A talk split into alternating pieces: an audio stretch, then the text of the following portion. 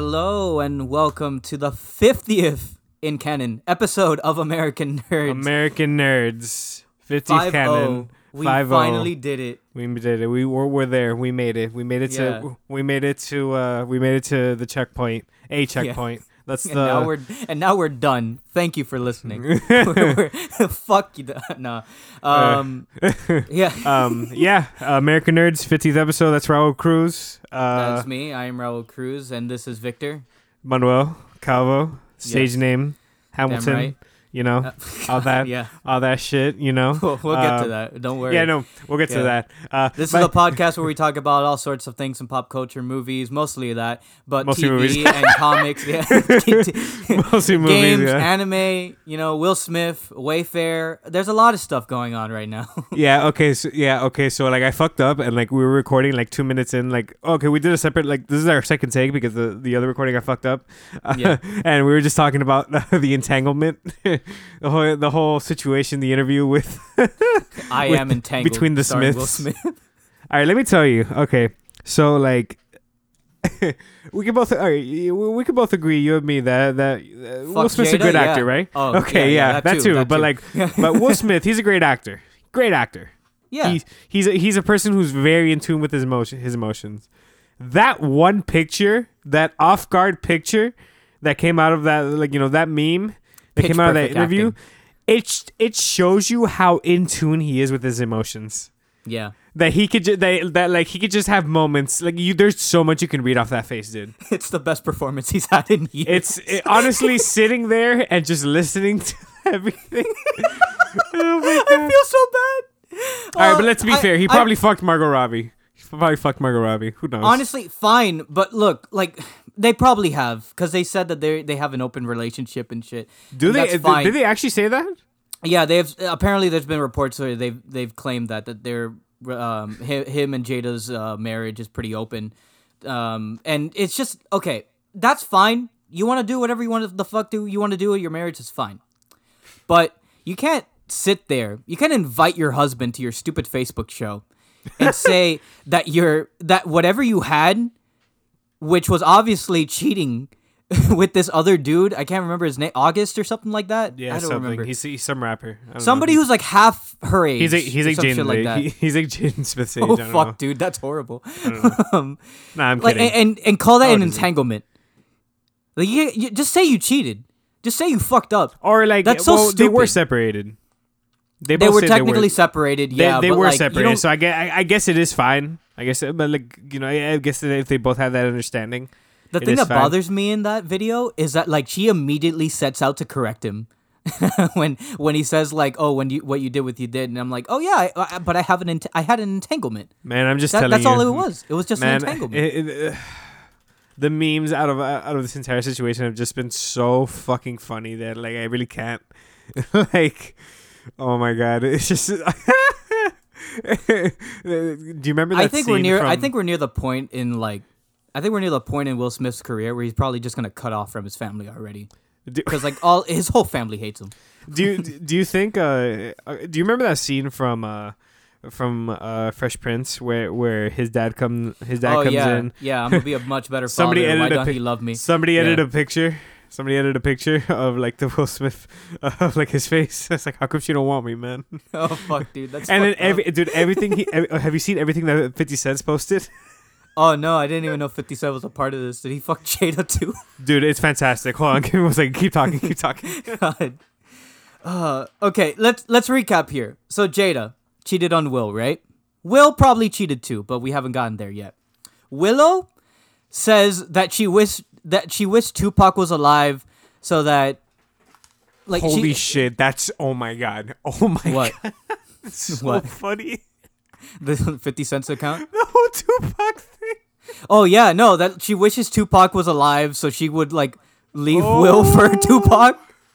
And what uh what what is that uh Jaden says? Oh yeah, Jaden sees Tyler the creator as a father I mean, hey man. compared to your okay, actual yeah, that's crazy. I mean, That- hey that's man. That's fucked up, dude, to say in public. I'm gonna say I'm gonna be honest with you. Hey man. Being all right when your dad is literally like one of the most famous people to ever to to ever live, you know. and and and like literally by literally by blood, Yeah. you kind of come in. Even though Will Smith has a son that like ha- has another son, besides the the two, Yeah, but we don't talk about him. I guess I don't know. He- I, don't he- know what's up with that. he was like part of like the YouTube videos or some shit that he would make. I don't know. Oh, really? Oh, okay. That's that's cool. I, I that's good that they have. yeah, he's not like a bat. Like I don't think he's like a bastard or anything. I guess just no, like I, I I don't think so. But I'm happy to know I- that like the kid's not ignored. I think that kid's like just. Uh, I, I think he's like a, I don't know filmmaker, or photographer, or something like that. I don't know. I That's don't pretty know. cool. Yeah, yeah. Uh, but hey, yeah, the whole hey, this entire situation with Will Smith and the, the Smiths. Uh, we'll, we'll revisit that journey. Uh, all right, all right. Be, before we like get into well, well, yeah, We have, a, we have a lot of news there's to cover, a by the there's way. a there's a lot of stuff, but we kind of have to like. This has been like a horrible trend. E- e- Every week, it's, Oh, there's yeah. just been something really like just you know, uh, a a really like tragic passing, and, and like this this week really like kind of kind of hits in very tragic in very, very tragic ways. Um, There's a lot of really sad ones. yeah. One specifically that happened. Well, I I don't even know if it was today, but her body was discovered today. Well, I But, um, I guess we'll yeah. just that one now. Uh, Naya Rivera, um, one of one of uh one of the One of the stars from Glee. Yeah, one of the one of the the beloved uh, stars from from Glee uh went on a boating trip last week or like a few you know a few days ago with her son and uh she went missing and For a few days, too. for a few- like, this yeah. was going on for a while. her her her son was found alone in the boat um and she went missing Alive? and or yeah alive Okay, he he, he, was he, he took a nap and everything on the boat and they found him and um you know her her body you know they, they they were looking for her they eventually found her body and she was pronounced dead today um it's really terrible um it- it's it's just so horribly tragic Um just the entire scenario. And you know uh i i you know i i i'm mourn with you guys. It's just a, a really horrible situation you know with it just just uh, just the entire context of the situation just everything involved. And like not only that like just she had such a big impact you know in the lgbtq community you know through glee. Her her character was one of the biggest uh uh one of the, I I don't know if it's like the first but like one of the one of the mo- the, the most popular uh representations of a lesbian character in in, in a in a TV show and I didn't know that because yeah. like, I, I never saw Glee. I never saw Glee either. I never saw Glee Yeah. either, but um but this story, like, it just hit hard. No, Um, yeah, definitely, because- updates. It's just it's tragic to hear what happened. Glee's one of those things that like it really like the, the cast is cursed, man. There's just been tragedy oh, yeah. after Oh, tragedy. that's right. Fuck. it's just really, it's just really, it's it's really bad. Uh, I completely forgot about that. it's it, it, it's terrible. Like like so young, thirty three. You know, Yeah. it's oh, horrible. But Another one um wanted to address also who died. I who died today, I think, or uh, early yesterday, or late yesterday. yeah, Uh, Kelly Preston died 57 uh, from a two-year battle of breast cancer. For those of you who don't know, um, she was uh, married to John Travolta, and she was one of the stars in Jerry Maguire, amongst a bunch of other projects as well. That was a crazy one. I, I, I, I could I didn't even know that she had uh, knew that she had breast cancer up until you know today when I found out. no, that's horrible. Yeah, and It's really bad. And yeah, yeah, she she was really good in Jerry Maguire. You know, I've never seen Jerry I've seen Maguire. in a bunch of other ones. It's a fun movie. I like it. yeah, one of no, the, it's one of the funnier um, uh, performances from uh, oh my god, what's his name? I'm blanking on on from Cuba Gooding Jr. I mean, he won the Oscar for it. You know, and that was a fun one. but yeah, But she Kelly was really- Preston. she was really good in that film. It's terrible. Yeah, it's Yeah. it's it's you know again uh, just another tragedy. Um, you know, uh, I mourn for I, I mourn for uh, her family. You know, uh, and everyone asso- everyone associated with her. She you know, she had her her impact in Hollywood. She had her her mark, and she will be missed. Other movies she was in, um, From Dusk Till Dawn, Twins, Sky Ca- High. Cat in the Hat. Yeah, she wasn't I- Sky High.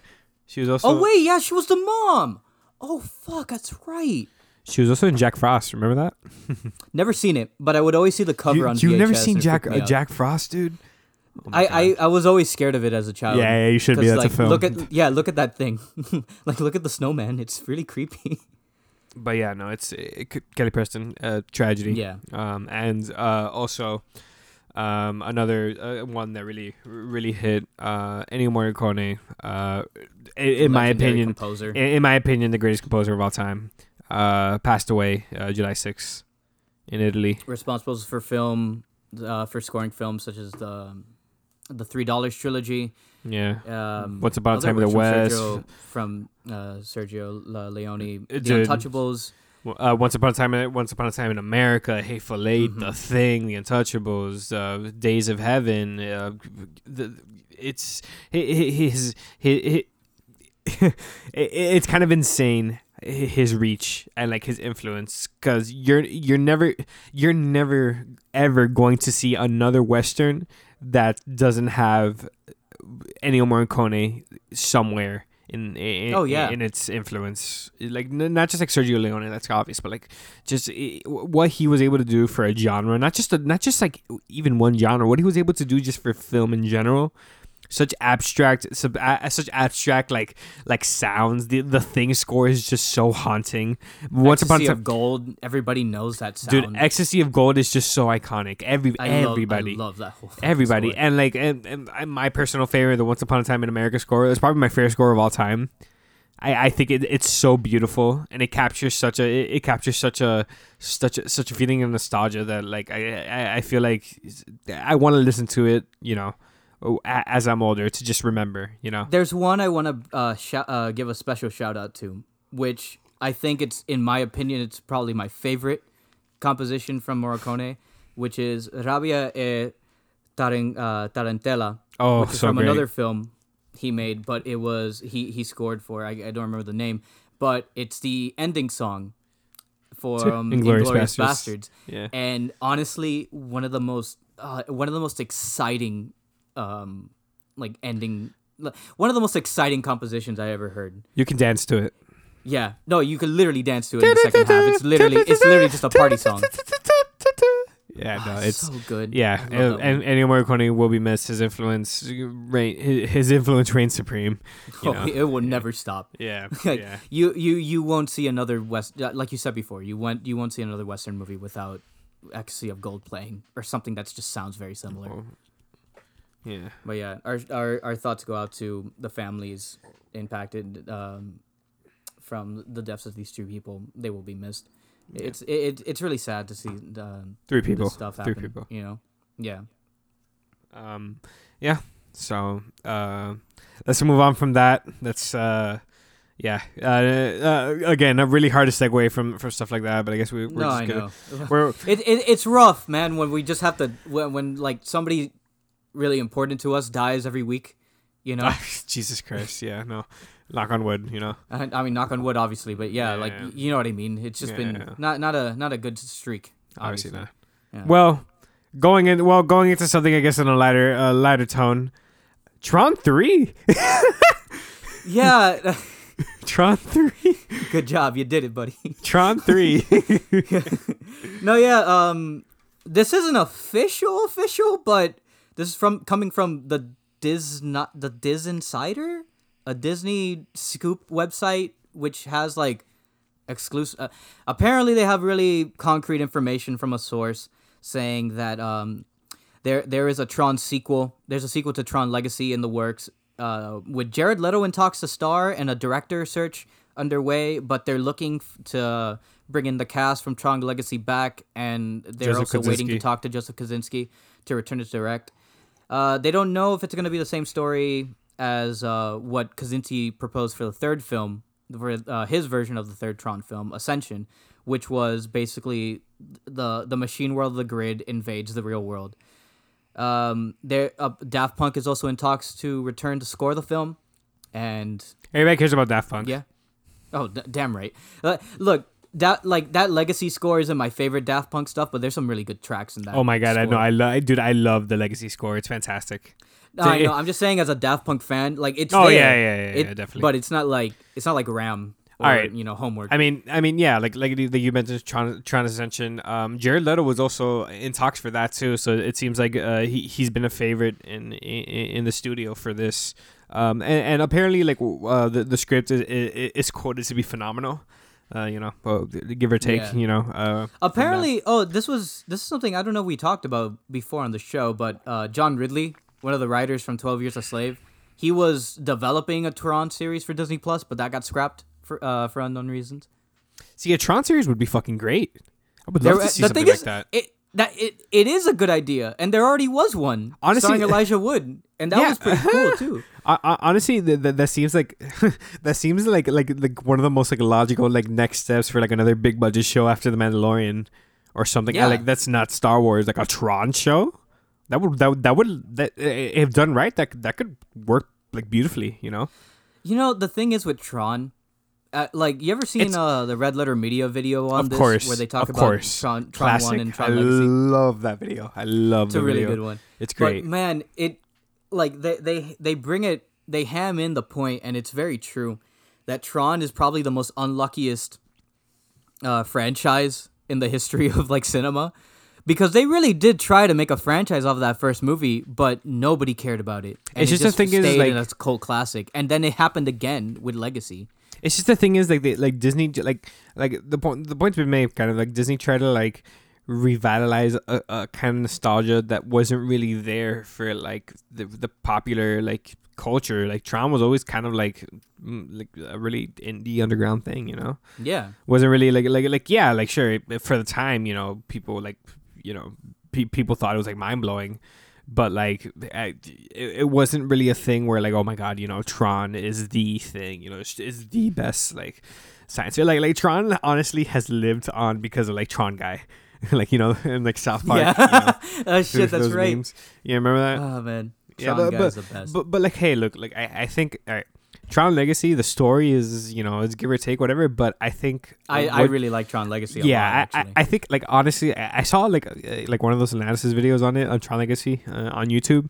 Uh, let me see if I can try to find it. But like it, he kind of like stated like, like he, he he quoted saying that like oh this guy basically made like a David Fincher film, but like for Disney. And like uh, honestly, yeah, no, like, that, they, they bring that up in the our uh, in the Red Letter Media video. That's Mm-hmm. right. Cause like Legacy is such a cool looking. Visually, it's already a really cool looking movie, but it does look like somebody like David Fincher just. it's very technical. Blockbuster. No, it's Yeah. very technical, dude. Like like like extremely smooth cinematography. Like especially with like like the the the Tron bike scene. In in, Yeah. in in Legacy, like you understand, like hey, you understand where everyone is. You like like it's a very like it's a very well made film. Like uh, it it's I think it's truly underrated, and I think it, it will be getting uh kind of like a cult following. Uh, well, I, I, I think it already have- has, Yeah, yeah, it already yeah. has. But I, I think I, I think in time, Legacy will be regarded as something like better. But you know, That's why I, honest- hope Kosinski actually like comes back for this, because he is yeah. a director that like knows He's how a to good emulate director. his inspirations He's well. he okay. That, that, that, but that was like one of my biggest issues was like with like Oblivion, where I felt like it was Here's so the in thing, though. I, face. ki- I kind of like Oblivion. I know you do. That's I don't like. Yeah, I, I don't know. I, I like. I, I feel like Joseph Kosinski w- with a with a solid script. I think he could do something great. I I, I think he j- he could do something like like really really good visually Well, wise. he's got I, Top Gun. uh, yeah. I, I, hey, jo- Top Gun looks fun. I mean, Yeah. Like I, I I'm more interested in Joseph. I'm more interested in Joseph Kosinski as a director than I am like you know into his films. If you if you get what I mean. I, yeah, I see. Do you get what I mean? at You know, like yeah. uh, I'm really interested because he, like he has a lot like you a like lot the of great. idea of Joseph Kosinski, not the actual Joseph Kosinski. yeah. yeah, I'm, I'm kind of with you there too, because it's like, yeah, tr- Legacy literally looks like when you look at those office scenes, or when you look at like some of the quiet scenes where um, Cillian Murphy's Flynn- in it. what the? F- yeah, Cillian Murphy. Cillian Murphy was supposed to actually be the bad guy for um Ascension, yeah, which is yeah, why I think yeah. you know they want people to from Legacy to come back and that would be fun. The thing that, is, that's a it- great it- idea. Legacy left like the ending of Legacy was such an interesting like way to like continue the franchise because spoilers for what is it, a 10 year old movie at this point it came out like in 2010 i think but uh, spoilers for tron legacy if you haven't seen it you in right like now. two seconds um olivia uh, olivia wilde's character 2010. Yeah, Jesus Yeah. Christ. it she crosses over to the real world which I guess like the rest of the grid is gonna, you know, that's what they what he wanted to do for the third one. Doesn't really make and that sense, sounds like a it's really interesting idea. Doesn't really make any sense, but it's fine. I mean, it's Tron. Yeah, it's fine, it's Nothing fine. really makes sense. Oh yeah, we we could just make physical matter. It's fine. Yeah, we could cast Jared Leto in a thing like Tron. I honestly, I kind of see it. I mean, like, here's yeah, this he looks weird like, thing. I mean, he looks Here's like a cyborg. Sure. Yeah, Yeah. yeah. He already played a cyborg in Blade Runner, so like, what do you what do you want to do? You I mean, I, I mean, shit. Do you think like, do you think like Disney is trying to make like Tron? It's like it's Blade Runner. It's artsy, fartsy. I think they wanted to, they tried to do that twice, but it didn't work.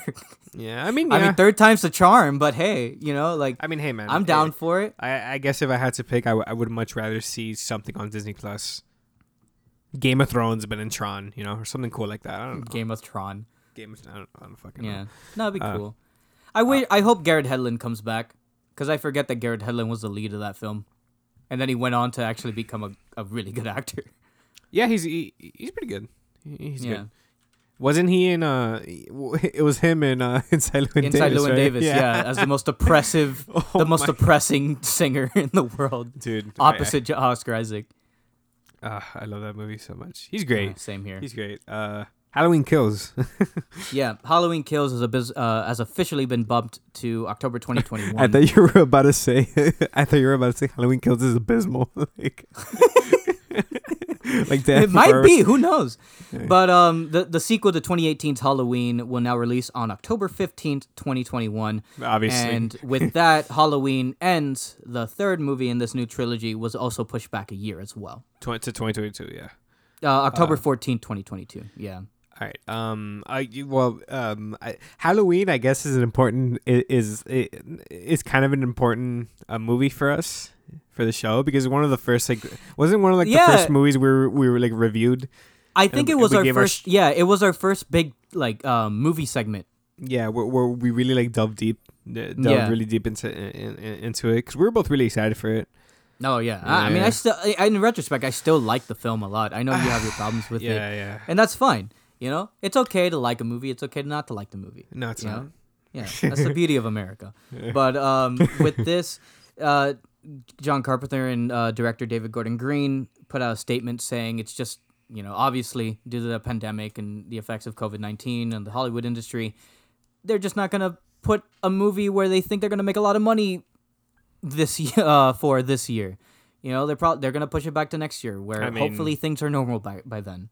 I mean, it, I I just again like okay, so I just finished one. Okay, I just finished a class.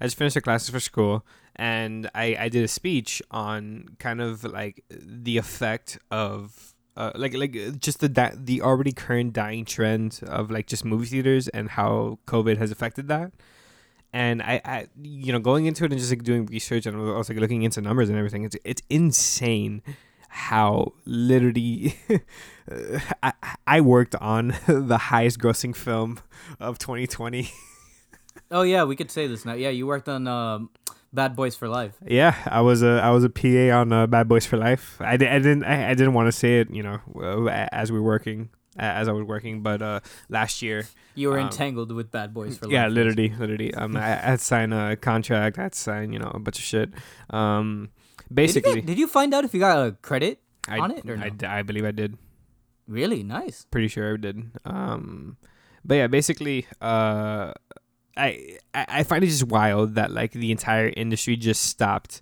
but like also like streaming services really are really just keeping the industry afloat. Like I, I, I feel like now more than it's the ever. only way to distribute media. yeah, point, I feel like more. th- I, I feel like now more than ever, like th- th- there's just gonna be this uh, this uh, crazy um, demand for just new voices, and you know people are gonna watch. People are gonna be watching more stuff now. You know through streaming services. Well, people have been. That's been a trend. That's you know. that, eh, that's we, been where we've talked about where this. uh, media has been heading at we, this point. we've talked about this like, topic to death on the on the show. Yeah. You know, like But to reiterate what I've what I've been saying the last couple of times we've talked about this, I think once things go back to normal, or actually to add on to what I was thinking before. Um, what the fuck is normal when- though? Once things, yeah, once things go back to normal, hopefully, and theaters are allowed to properly open with the right conditions and everything, and audiences can come back in. I don't think it will. I, I don't think it will ever be the same. It- it- But I don't doubt that audiences will want. Mm, excuse me. I don't doubt that you know. I doubt that audiences won't come back to the theater though, especially for event movies like this. Like Halloween Kills, regardless of what it like of, of whatever quality it could be, it's a it is an event film. It's a it's a, another installment in a historic franchise. It's a legacy franchise. It's horror. Yeah, Yeah, it's horror that drives in a big crowd.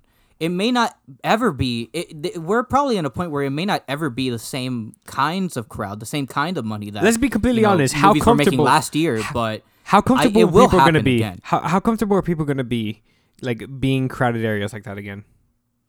I don't know. It's it's the thing is it's just too early to tell. And as from two people who live in Florida, it's very fucking early to tell. Oh yeah, Florida. yeah, no, It's- like, it's- uh, yeah, yeah. we're we're Miami we're not based, doing you so well right now. Yeah, um, I, we're fine. I, I, me and Raul were Oh no, uh, like us two are fine. I'm saying like Yeah, yeah. we as the state. Florida, Florida. Yeah. yeah. no, it, it's it's kind of in turmoil right now. um, I I mean, well, there's no like like thank God like there's no like you know people aren't going fucking completely ballistic. I've I, I've encountered one person who who got pissed off at wearing a mask. It was at my job. Um, but you know, yeah, adding on to that point, like I just you know, I, I, obviously I don't want you know theaters to like die out. You know, that's where like kind of the community comes in to support local theaters to you know to to, to, to you know go to go to the, the to, to the movie theaters like i have that drive to just i, I want to sit down in the theater again that's my church that's you know that's what i consider it but same, like same with me, and it's just like but like it, regardless of how you see a movie, be whether it's in your house or you know some other place, there's no other feeling you get than watching a movie in a theater. That's just a unique experience. It, it's like I, get anywhere else. No, yeah, I, I have that opinion so strongly, but I also, but I'm also of the just of the mindset that like you know, um, rules don't dictate art. You know, like art is still art, no matter where you like. eh, I'm still Yeah, gonna like I'm sure. still I'm still gonna be affected by I'm, I'm still gonna be affected by a fucking movie that came out in in, in the 50s. You know, in the comfort of my own home. You know, it probably it'd be a different experience in the theater, but like you know, I, but the I- setting of it all is Cinema just is still- something that is like cinema that is- still that's a whole alive. another beast of its own. yeah, you know? still alive. That's not the problem.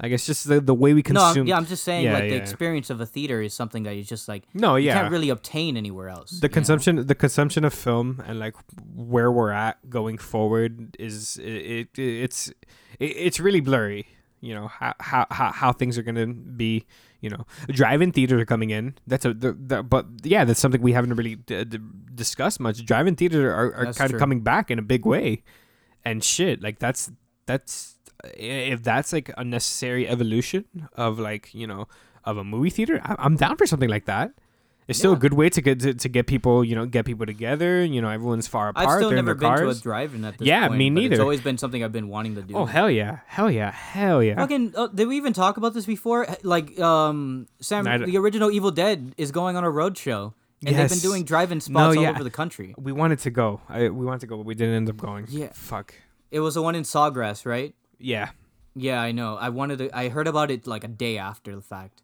and it's like, oh damn, that would have been sweet. And they were Basi- showing Bad Boys. So ironically, they were showing Bad Boys for Life that day, but it's like, oh damn. basically okay I, I guess before we like we, we, we like move on from this halloween kills yeah you know uh, the trailer oh we didn't There talk about the trailer, too. yeah there was Yeah. a trailer i mean it, it just It's showed- literally just like a minute of, oh, how does Michael Myers survive?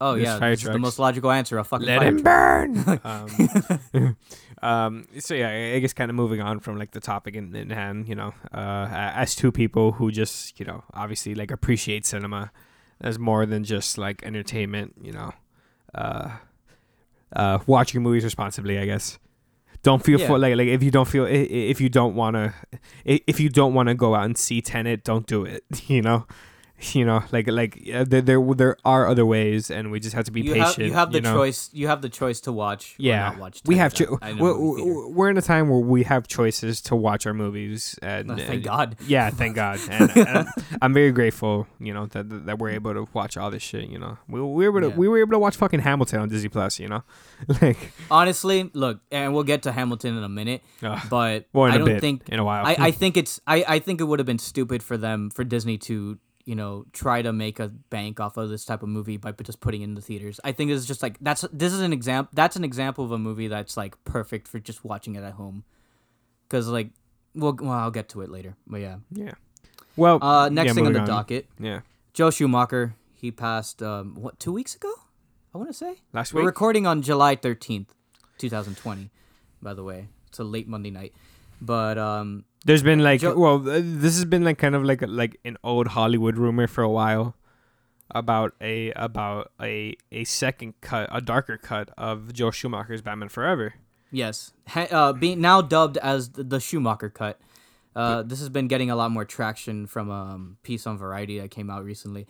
Last week, Mark Bernardin uh, tweeted that he heard like uh, from a very good authority that uh, 170 minute cut of the 1995 film Batman Forever from Joel Schumacher exists, but that Warner Brothers is uh, was quote unquote unsure if there's any hunger for what was described to me as a much darker, more serious version of the film. So um, I didn't want to get into this at, as much because I, I, I only saw like the second half of it. Um, Forever. w- like I, I paid attention to the second half of it um, yesterday, but I, I rewatched Batman Forever because it was on the Sundance Channel. They were having a marathon. That's a show I want to. That's a movie I want to talk about. Yeah, Batman Forever is not bad.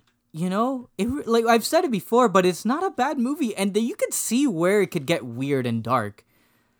You know, No, yeah. it- with with some of those scenes where uh, Bruce is talking to Nicole Kidman about his father's journal, and it's having all those weird, like creepy flashbacks. Val Kilmer is Val a fucking great Bruce Wayne.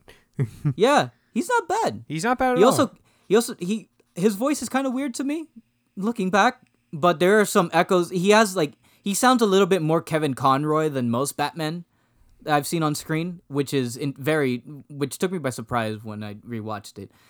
Um but yeah, this cut is said to have included much more uh, more scenes about um, Bruce Wayne's trauma and um, uh, reflection on his parents' death, and uh, they don't know if the film, the actual film uh, reels for this cut, are actual are in a good stable condition to actually be repurposed and um, distributed to a, a larger audience as this new cut of the film. yeah i i hmm.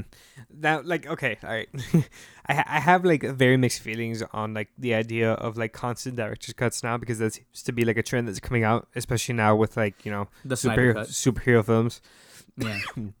not only that like ju- just like you know uh now there's a petition for an Ayer cut you know now we now you know Yeah. get get like like uh, all these different cuts of like the film. Um, now uh, for something like Batman Forever, seeing a, like that different cut of what Schumacher like kind of wanted, maybe. Um, I w- I, I would i wouldn't mind seeing something like this because you know Batman Forever is already something that's been established.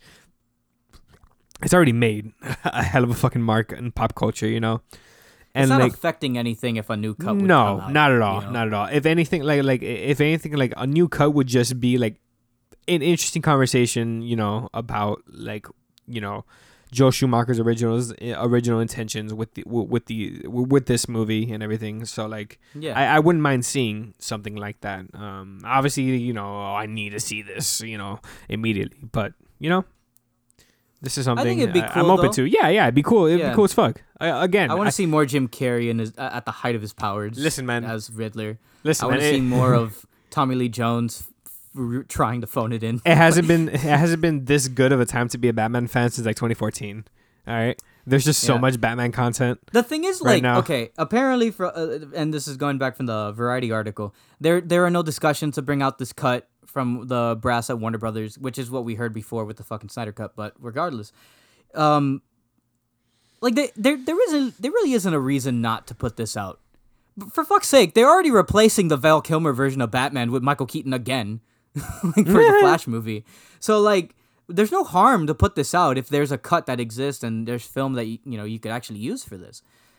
Um, I think it'd be interesting. You know, hopefully that'd be another that that would be a final thing in the career of Joel Schumacher where you know fans could look back at and you know say, hey, aside from Batman and Robin, wasn't that bad of a guy. I'd pay for this You on know, 4K. Pretty, pretty interesting. Yeah, no, same, same. I have I, I have the I have the Burton verse collection of the of the films on. Will we talk about Will we talk about the original th- those Batman films? Who knows? We'll see what happens. Let's see how far this show can go.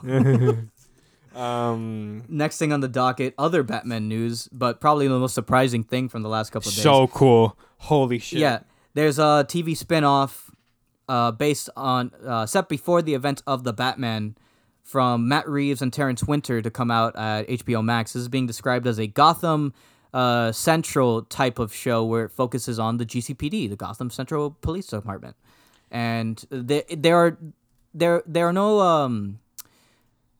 Well, I'm I'm trying to remember the actual terminology for this, but uh, we don't know if Terrence, uh, not Terrence, um, Jeffrey Wright is in talks to return as Commissioner Gordon for this project but apparently that's something that's being thrown around out there. This is and this is uh, uh, officially uh, being set in the Matt Reeves universe, hundred percent. Yeah, a prequel So- to the to the events of whatever's going to happen in that new film that comes out next year. So obviously, Uh, so yeah. obviously, like you know, get, getting the obvious thought out the way. You know, this is very similar to what Gotham kind of, I kind of was originally, I guess, intended to be.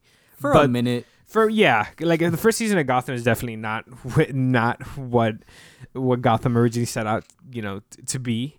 Uh, I mean, well, sorry, sorry, sorry. The first season is definitely different from everything else, you know, that, that came after it, because Gotham kind of just turned into like a, just a, a Batman orig- origin show, you know, uh, where it seems like this they're really focusing on just the actual like corruption of the GCPD and like you know, and this could set a pretty good. This could set like a pretty good. Uh, uh, precedent to to where to where we're gonna be in Robert Pattinson's uh, film, and well, I mean, this- we already seen from what it looks like visually from the set photos and the official stuff that's come out of this film. It looks like it's already a much grounder, darker take on very gothic, uh, very gothic. Oh, which yeah. speak. Well, I guess we'll mention this. Uh, well, I guess we'll we'll mention this now since we're talking about Batman. Uh, rumors are circulating that it's supposed to come back in September, and uh, they're apparently going to start. Oh filming yeah, they're gonna start shoo- uh, shooting in September. Yeah, and they're apparently going to start shooting uh, indoor studios, which Yeah, so which no set photos are gonna come out of this. which uh, that makes me sad because you know obviously you know I'm I'm a sucker for all that for, for all that real world shit, but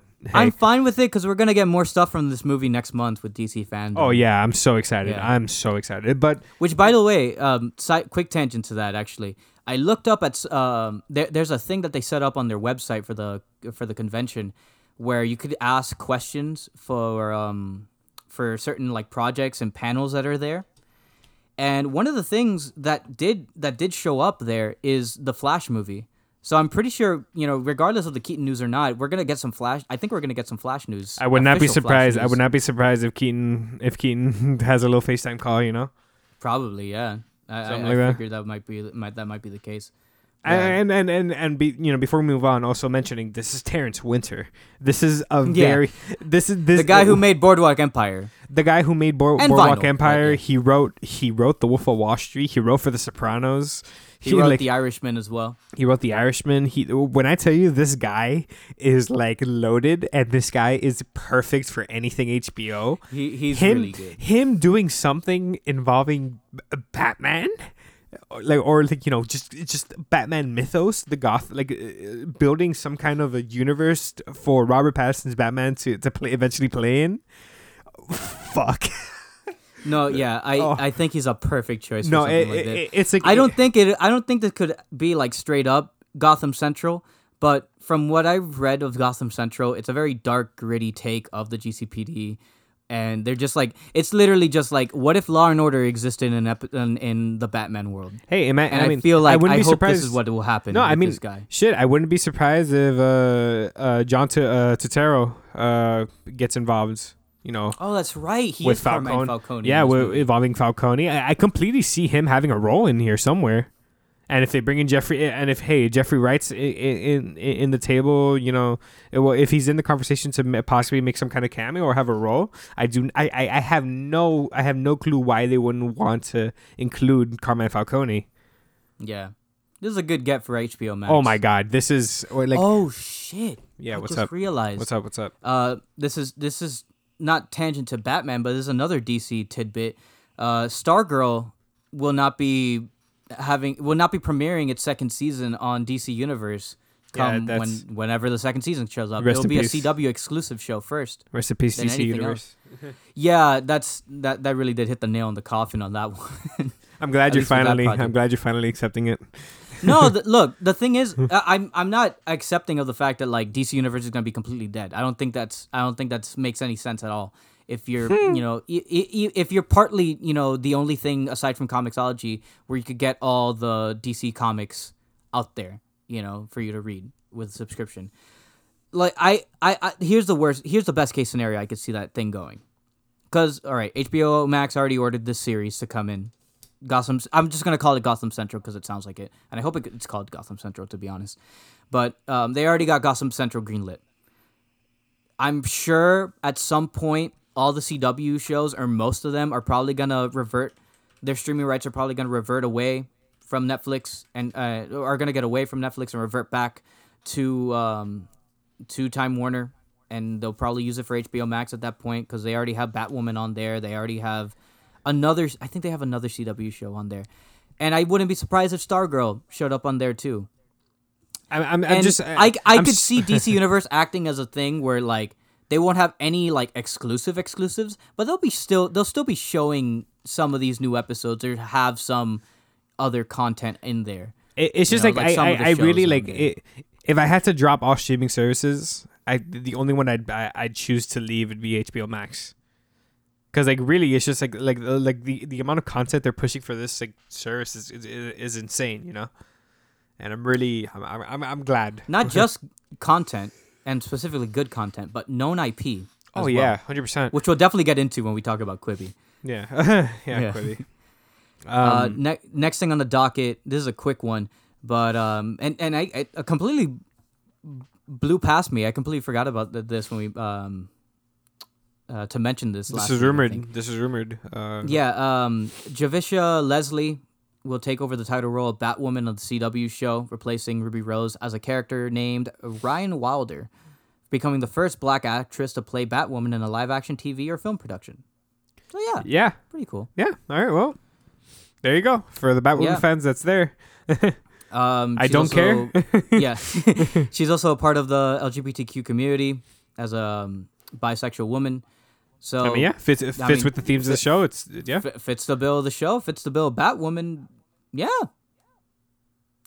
Like I I'm still of the I'm still of the mindset of like this would have been cool if like you would had somebody that um uh, like a known character um play her, but yeah, it's fine. I figured they would do this eventually at some point. Yeah. And yeah, I'm sure the costume will probably stay the same. If it's not, I hope for a, cooler looking costume, I guess. a better looking costume. Yeah, it's not bad. Ruby Rose's costume is not bad. It's comic accurate, Um, but yeah, I, eh, well, you already know my opinion, so I'll just move on. yeah. Uh, yeah, Bad Batch also. Um, Star Wars: The Bad Batch, a new animated series. Can't say- um, uh, what? yeah, uh, no, no, no, yeah, no, good, continue. Yeah, uh, this is the new. Th- this is a new animated series that got announced today. That's coming to Disney Plus in uh, 2021. Uh, this is a follow up slash spin off of Star Wars: The Clone Wars, where um, in the final season they introduced the Bad Batch, which is like the, the it's a group of these genetically engineered, crazy clone troopers that are kind of just like hired guns, and they just like look for work and figure out and apparently in the show figure out their meaning and their place in the world post Order 66 and post Clone Wars. Dave Filoni will return to exe- executive produce the new series along some familiar names and faces from both um, Clone Wars and The Mandalorian.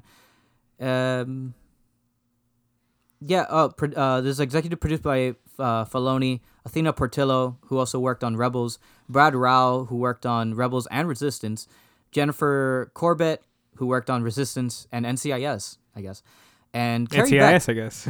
Yeah, uh, I mean, this- on The yeah. Mandalorian, Rebels, and Josh Rimes, who also worked on Resistance. So it's possible that this might be a Resistance style show, at least This- in terms of this is a cool, like, I mean, this is a cool thing for, this is a cool thing for, you know, obviously for Clone War fans. I can't really say I'm that excited for it, but I know this is something that that that people have been wanting for a very long time.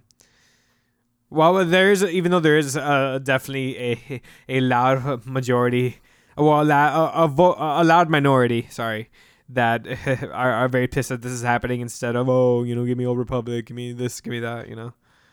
I don't know. I feel like that's a big majority of people. Yeah. Well, uh, but Kotor's not bad, dude. I mean, hey, this, But, is, this, yeah, this I'm cool fine idea. with this. This Yeah, sounds yeah. cool. Yeah. You know, I, I like the fact that it's it's a post Order sixty six world. I because uh, I didn't tell you this actually um, when I was talking about the Darth Vader comics that I read recently, the second volume of comics that were set in the prequel, the post Episode three era. But um, they explained what Death Troopers are, and Death Troopers are basically oh we took the remaining the the remaining um, clone troopers that we had that survived Order sixty six, and we just engineered them as Death Troopers because they have a good shot and they're made to follow orders. And I'm thinking like with something like Bad Batch, I feel like this series has the potential and hopefully, you know, leaning more to a Clone Wars type of tone than Resistance or Rebels to be this dark exploration of how like of how this family operates in in, in this world, but how do they act if they're confronted with the like with the fact that you know part of this new empire, this new force of evil is some of the brothers that they fought with. Like I'm thinking to myself, we know in this current canon, we don't know what the hell happened to Cody. Like we know that he tried to shoot down Obi-Wan in episode 3 and that's it.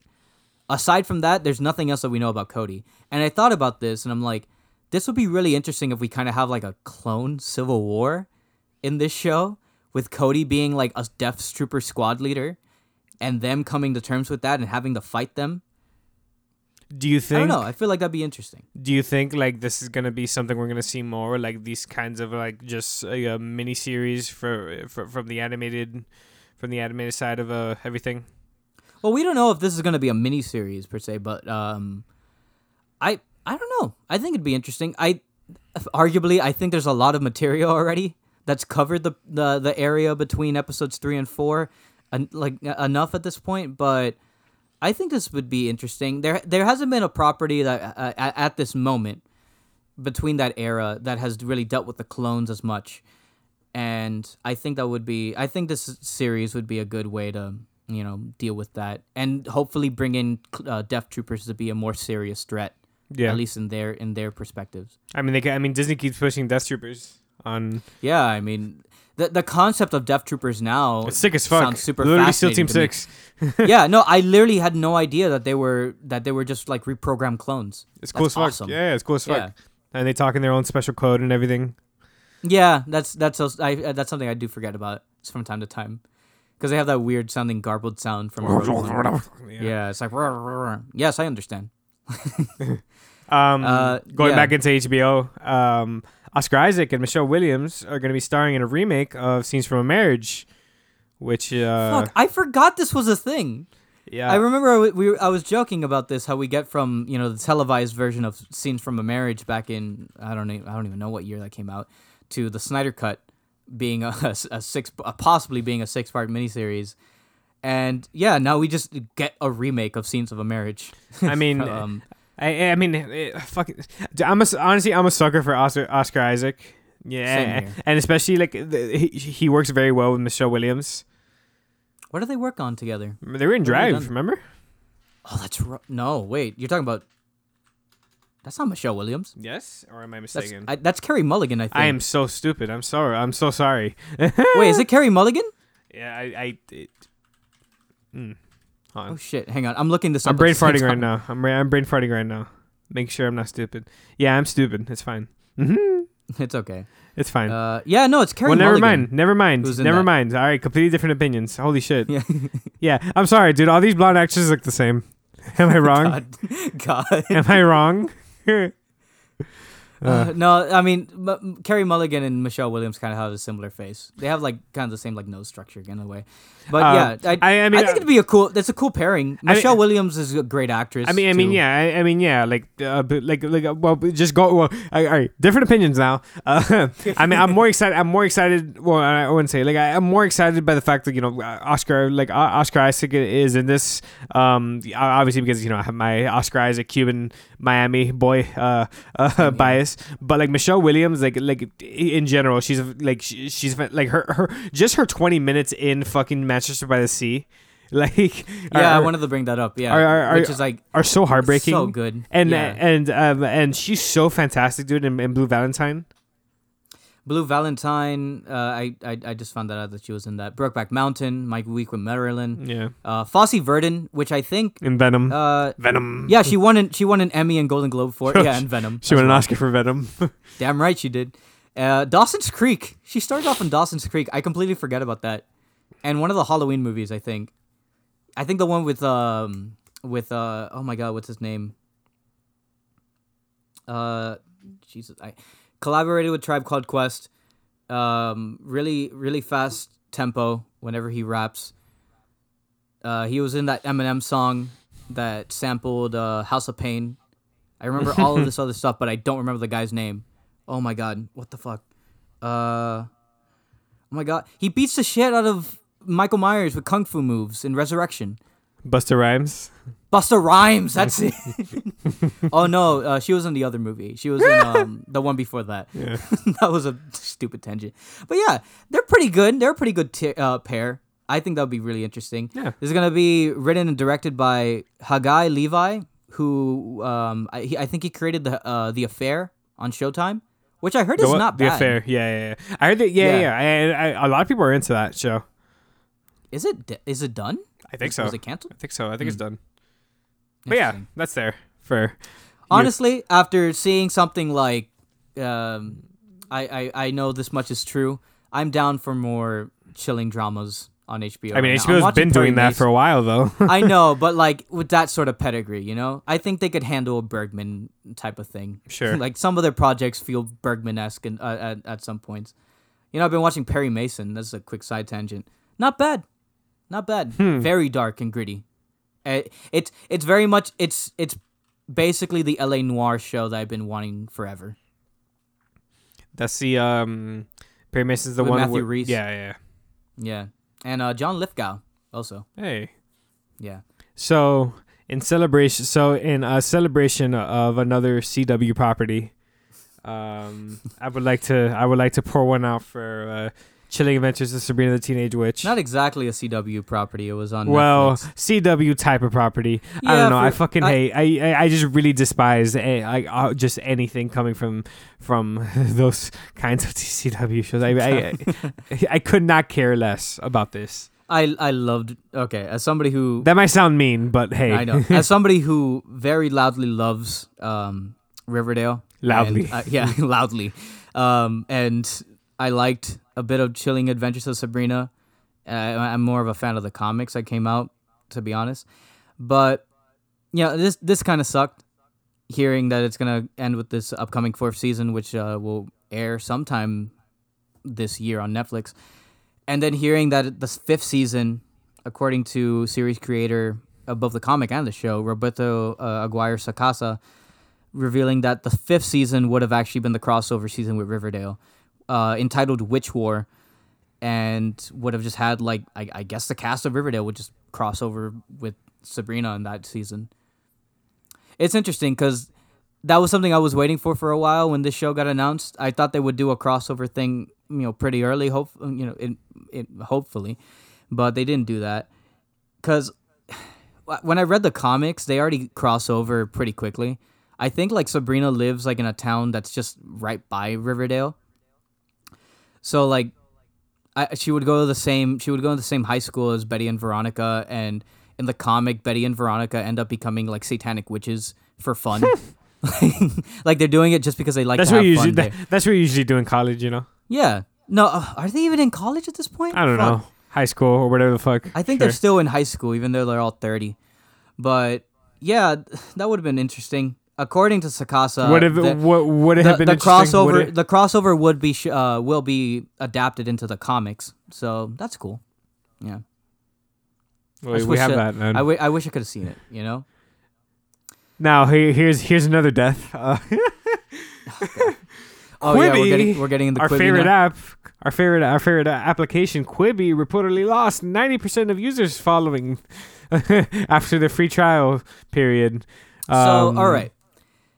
If all right, from personal so- experience, I I dropped out of that. I dropped out of Quibi within a few hours of using it, and I uh, like many other people, I went into that three month um, free trial period. which I guess people who were in charge of Quibi figured that people would still like go back to Quibi. But uh, this is coming from a Ver- uh, from a Verge article. Uh, the short form video platform signed up about 910,000 uni- uh, users in its first few days back in April. And of those users, only 72,000 stuck around after the free month trial uh, period, indicating that the app had about an 8% conversion rate. And look, that's fine for an app, for, for, for an app of this kind of caliber. But when you compare it to the other thing that was launching, or that was relatively new when this was coming out, Disney Plus, it's not pretty good. It's not good at all. I mean, I mean, okay, so like, just Quibi was kind of destined to fail from the start. Uh, like it, it had no. I, I have a lot of personal experience, I guess, with Quibi. yeah. I won't get into that, but um, basically, uh, just like it, it, it Quibi kind of tried to go for. Actually. Huh? What? Quibi. What happened? LOL Quibi. That's the title of this. That's the title of our 50th.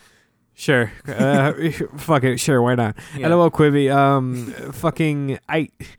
Just like the the fact that they try to make like like a a streaming service in the vein of IGTV, kind of making it like an Instagram type of a, a Instagram video type of type of deal, maybe competing with like Netflix too, having to pay for that and having to like they were really trying to build on the uh, on the idea that you could just oh you know you could have uh, either have the, sh- the the phone vertical or horizontal. Like I said, this was as if that was going to change the game at all. As you know. somebody who really cares about like how you present any form of media visually, the worst fucking thing you could ever say about your Yeah, because like what's the, what's the what's the point of of that? Like You're okay, literally you're cutting two thirds like- of the picture. You're cutting two thirds of the picture. So what's the point of cinematography? Oh, you just, what are you gonna be? Okay, when uh, if you're p- paying attention to a show, uh, like, are you really going to be like doing other things while you know? W- w- while you're you're watching it, like you know, are, are you implying that the sh- that the shows that, that that are on Quibi you don't have to take seriously? So you could just you know, oh, put it. If I wherever, you see- know? If I want to like- see something that looks like a professional TikTok, I'd rather go on TikTok. Update: Don't go on TikTok. Actually, they have all of your private data. yeah, so does Google, get to that. yeah, I mean, look. but this time I- it's China. at the end of the day, I think China has pictures of all of our asses, literally and figuratively. So you know, we're it's it's just the world we, world we live in. But yeah, that eh, look going back to Quibi, I think, and this is something I mentioned earlier already. I think the biggest, one of the other biggest draws going against it, one of the other biggest things going against it when it was being announced and it was the lead up to this, was that it didn't have any exciting IP the shows arguably could have been really interesting. Apparently, uh, a most dangerous game with, which is also actually a, uh, a known IP, starring Liam Hemsworth and Christoph Waltz. That was one of their most successful shows on Quibi, and that's being, it got renewed for a second season. And apparently, because obviously this doesn't make sense if you want to keep it into like little five minute chunks, they're re-editing the first season into a feature length film. Which you know what they should, probably should have done in the first fucking place, but hey, that's not my that's none of my business. Um, look, Hey, what was the what was the only things that were going with it? Reno Oh, nine Jesus one one getting another season. Meditation Sure. with LeBron James, I think. Like I don't know. Give us. You never know. Jackass on Quibi. that would have been interesting, but they didn't do that.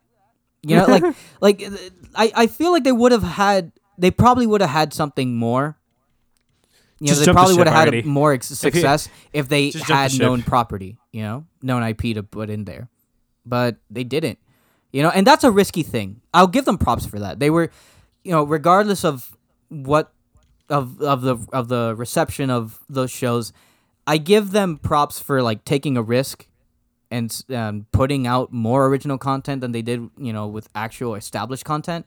But you know, with that sort of app, with that sort of structure, I don't think I thought for me personally, I thought it was doomed from the start, and maybe it is. But I mean, I- apparently, they're still doing more projects. If um, come this next item on the docket, yeah, The yeah the Tomie yeah. So um, the ad- the yeah the OD, the adaptation. I think we talked about this on the show actually.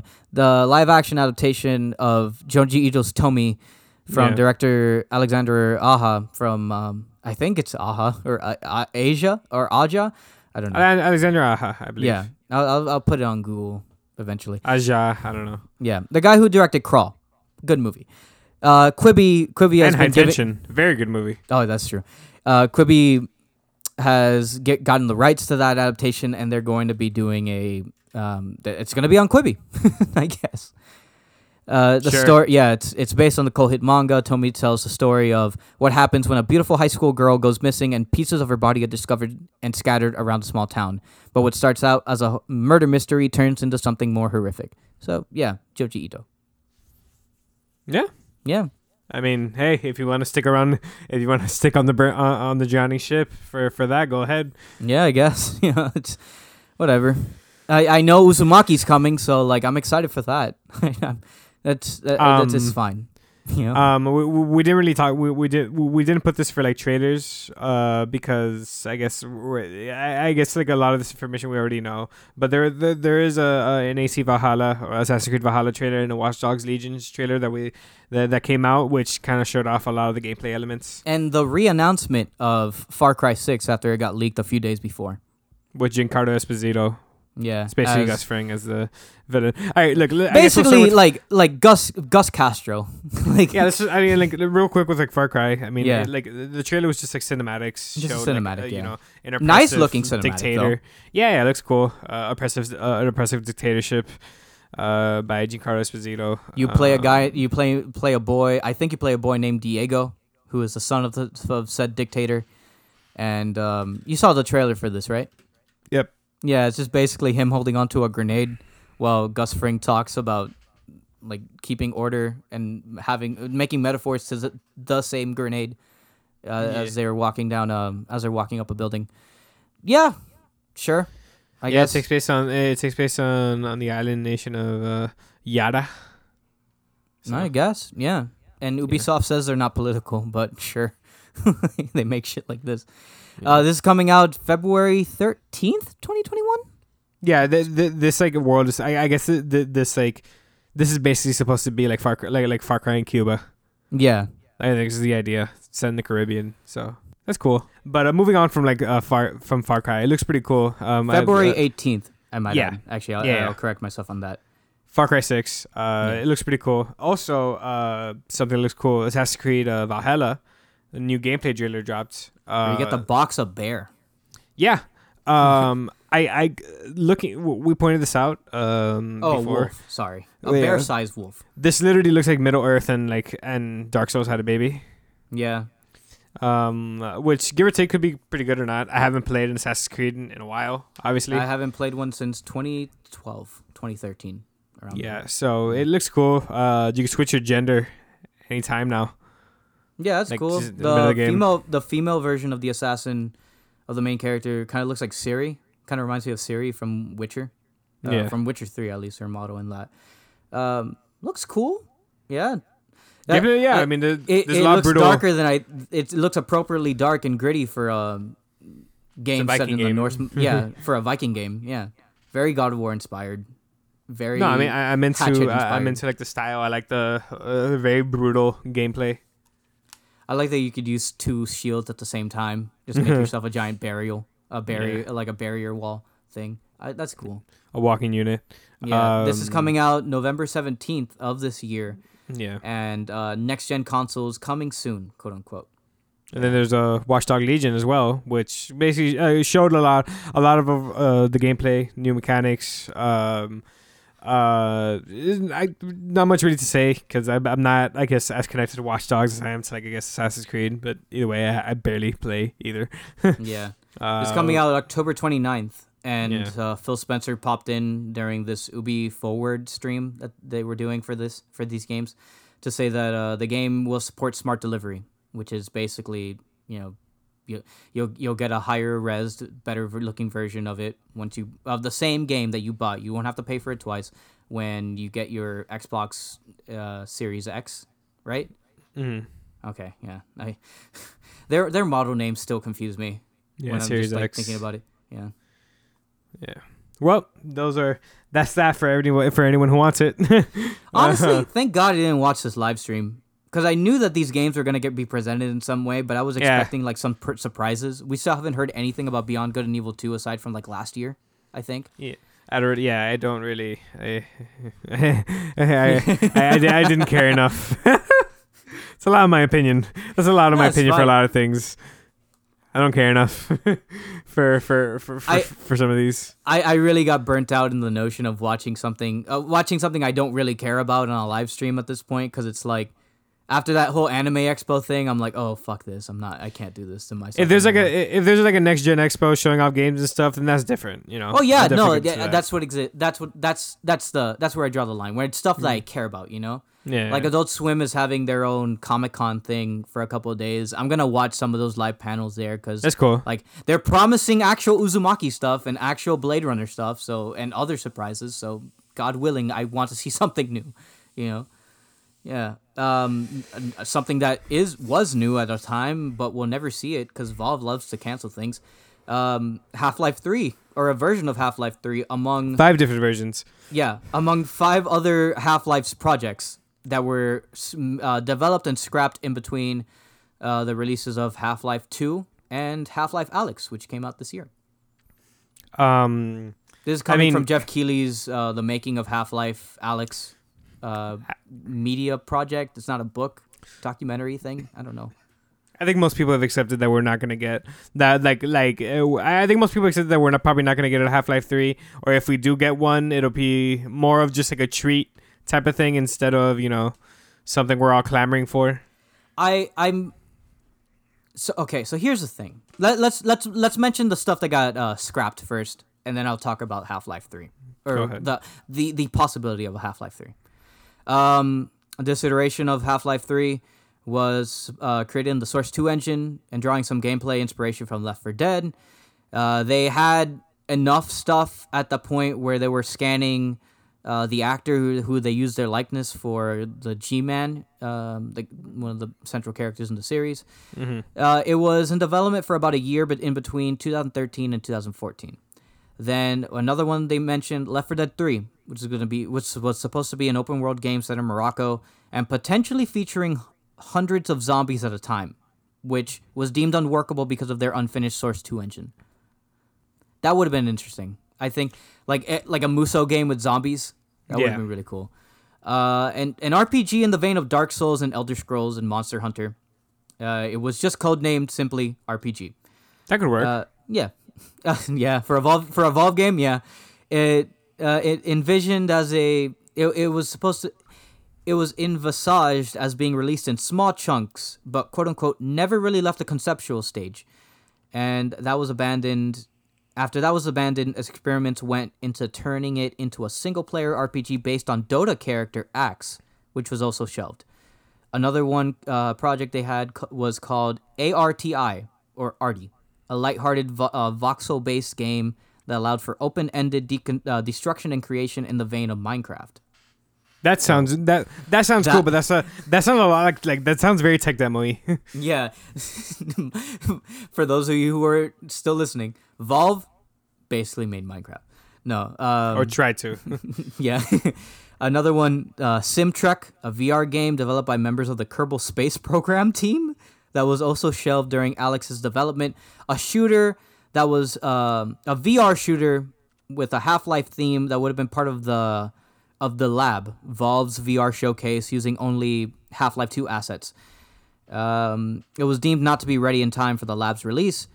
Borealis, a Half Life VR project, another one led by writer Marc Laidlaw, that would have been set in the time traveling ship mentioned in Half Life 2.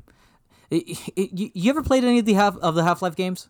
Bits and pieces. They're fun. They're very Okay, fun. yeah, I'm just like, because there because there's things there's terminology in this franchise I just have no idea what it is. It's a very deep lore. Yeah. Uh, Hot Dog, another new take on Left. This is Project Hot Dog, another new take on Left 4 Dead. Uh, purposely codenamed so that people on the internet wouldn't know that it was a Left 4 Dead game. Obviously, no details were revealed about that. And Project Vader, Valve's first internal attempt at creating a VR headset. Vader was designed without compromise, but was scrapped when it became clear that it was too ambiguous. The team estimated that it would have cost around five thousand dollars per unit if it were released. Awesome. With Alyx being conceived as a launch title. uh, you want uh, Half Life Three? Yeah, have it. Have it, but give me your college money. Uh, sure.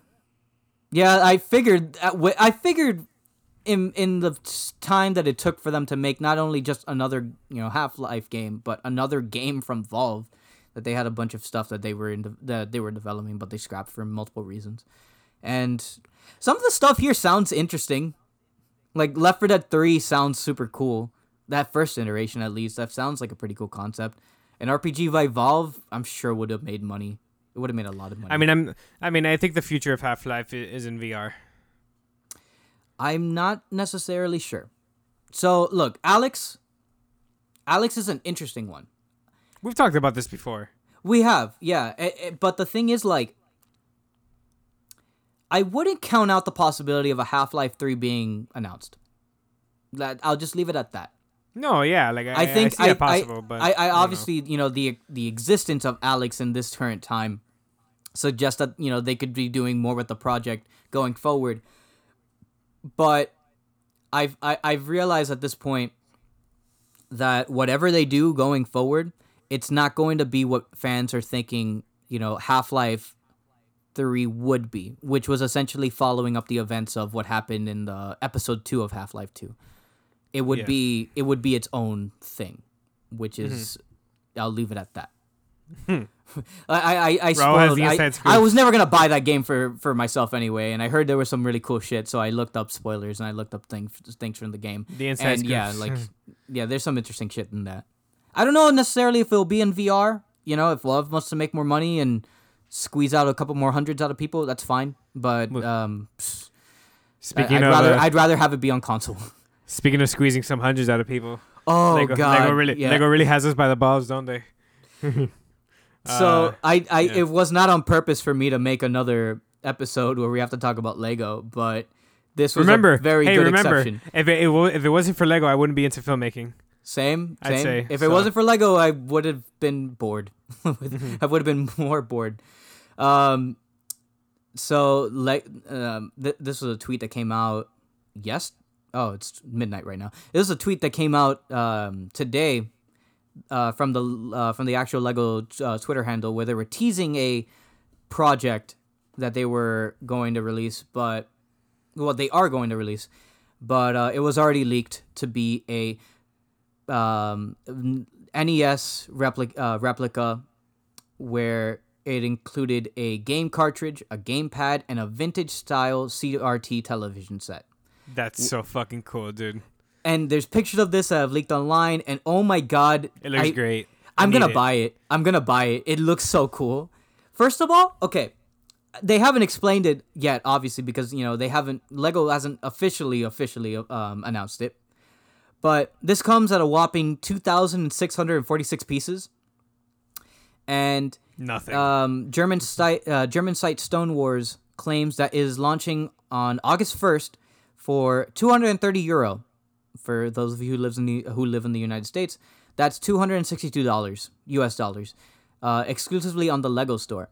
So okay, he- the thing about this that's so cool to me, obviously it you know it, it's a replica of of a, of a of a CRT television set with the NES and all that stuff, and you can make your own game cartridge. Well, it, it's just a Mario game cartridge, but you could build it.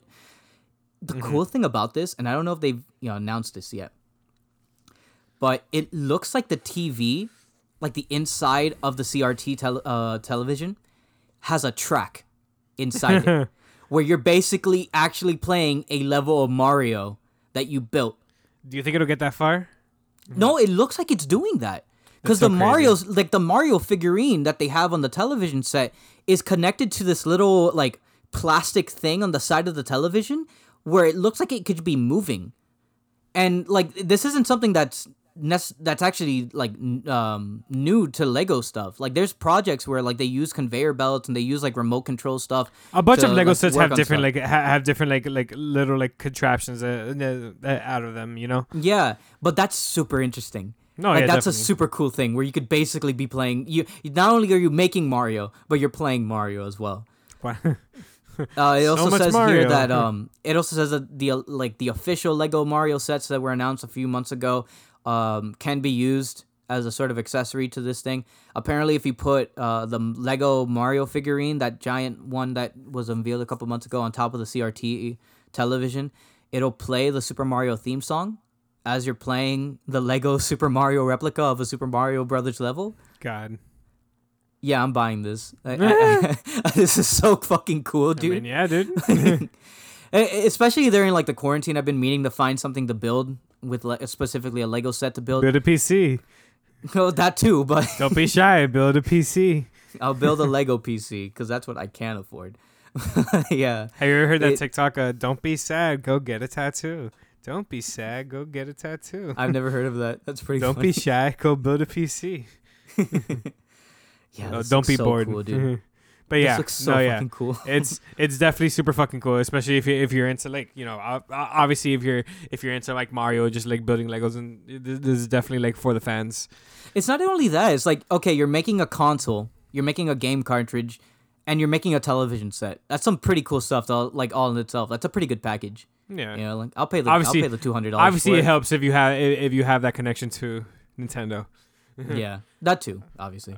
Um, but this Uh, is I I, I connections to Nintendo, Yeah. All right, let's go quick because I really don't give a fuck. Like Ready, I Ready, know. Ready Player I Two know. is a thing. It's gonna be released in November. It's I I don't I I could not give less of. why did you? Why is this on the docket, Raul? Okay, Why? so let me explain why. So, um, Ernest Cline, the writer of Ready Player One, one of the what arguably for better or for worse, it was one of the highest selling books of the last couple of years, which was made into a movie, which was later adapted into a film directed by Steven Spielberg, which wasn't on reflection wasn't that great, but. Uh, Cline finally revealed that um, his sequel, Ready Player Two, is coming out in November, and it's it's, it's you know? a, it's a follow up to Ready Player One. Look, I'm only put this. I only put this here just because I wanted to like. I wanted us to go back to the fact that we were actually talking about this. That we both actually read the first book. I read it because upon- of Irma.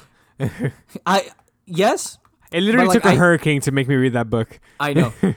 I read it because I I was interested in it. I got like a loot crate deal out of it when I was like into loot crates, and I, I found it there. And I, I picked up the I picked up the book, and I'm like, that. okay, I, I heard good things about this book. I also heard there's a bunch of references. So for you know, as a fun little thing for myself, I'm gonna underline every single pop culture reference the book makes. It was drenched in highlighter. Like by the time I finished that book, I remember you. I remember when you let me borrow it. It was just highlight, highlight, Yeah. highlighter everywhere. it was it was horrible.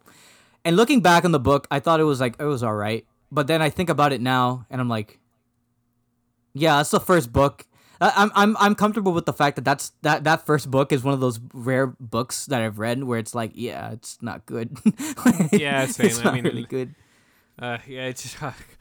Yeah. Okay. Whatever. All right. Let's continue. Yeah. I don't. I don't give a fuck. I. I really. I just the fact. I, I. I just think this is such a like sleazy cash grab. Like this is so bad. You know. Like whatever. Uh, I just don't know what the fuck they could do more with this. I don't honestly. fucking know. I don't. I, I don't fucking bro. know. Fuck it's, uh, whatever. How many more Um, member berries do I have to have when I have to read this fucking book? I'm not gonna read the book, mind you. I'm not gonna read this book. But Jesus Christ, man! Listen, Raul. just- King in uh, Black. What is that, man? What is that? Tell us. Yeah, tell yeah. us. Three pages about a about how angry that guy was masturbating. Well, I don't know. It was a fucking weird book. Uh, yeah, the King in Black is the next Marvel Comics crossover event. This is um, basically the sequel to last year's Absolute Carnage crossover event, where uh, Knull, the god of the symbiotes and creator of the symbiotes, uh, spinning off the pages of Venom, has finally come to Earth to in- invade it and destroy it. And it's up to Venom, God Venom, basically, who has like wings and he like rode a dragon once. Uh, and Spider Man and the X Men and the Avengers to team up and beat the shit out of this symbiote god. Yeah, it's it's that that's kind of it. I, I just wanted to bring that out there because it was that that first event was pretty fun. I had a really good time with it. It, it started off as basically like a buddy cop uh, action uh, action film with Spider-Man and Venom, and that was fun. And it's gonna be done by the same creative team: Donny Cates on- writing duties and Ryan Stegman on arting uh, on art duties.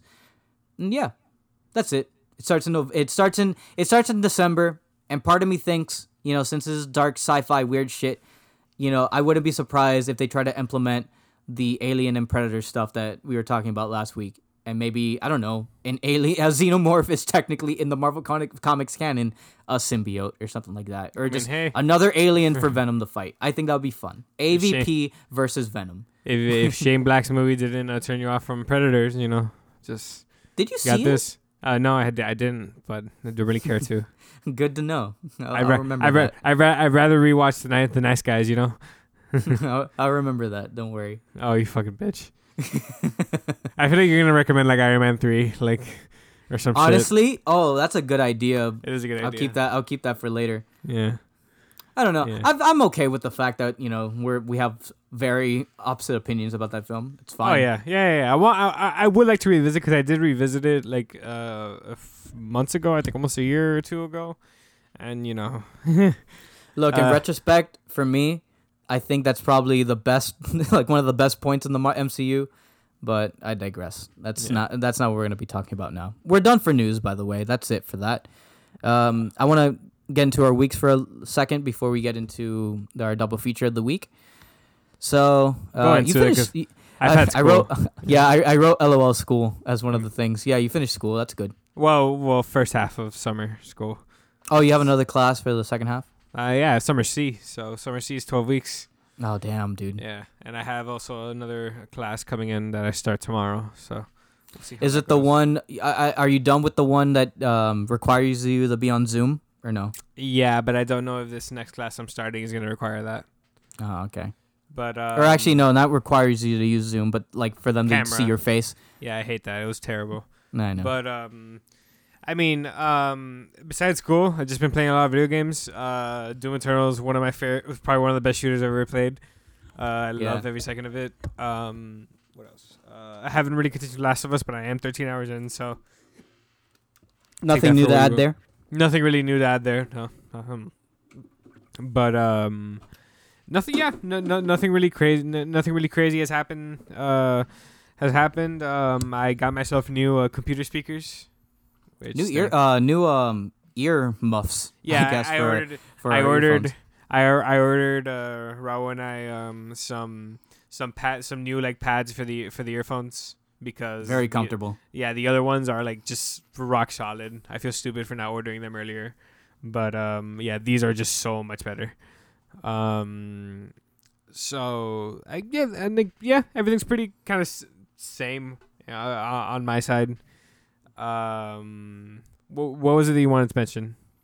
Yeah. Uh, no, just a couple of things. My thing's been my my week's kind of been the same as usual as well. I I cut the cord, so I went to finally got a YouTube TV, and I'm doing that. Mm-hmm. um, for the long being, for the long term being.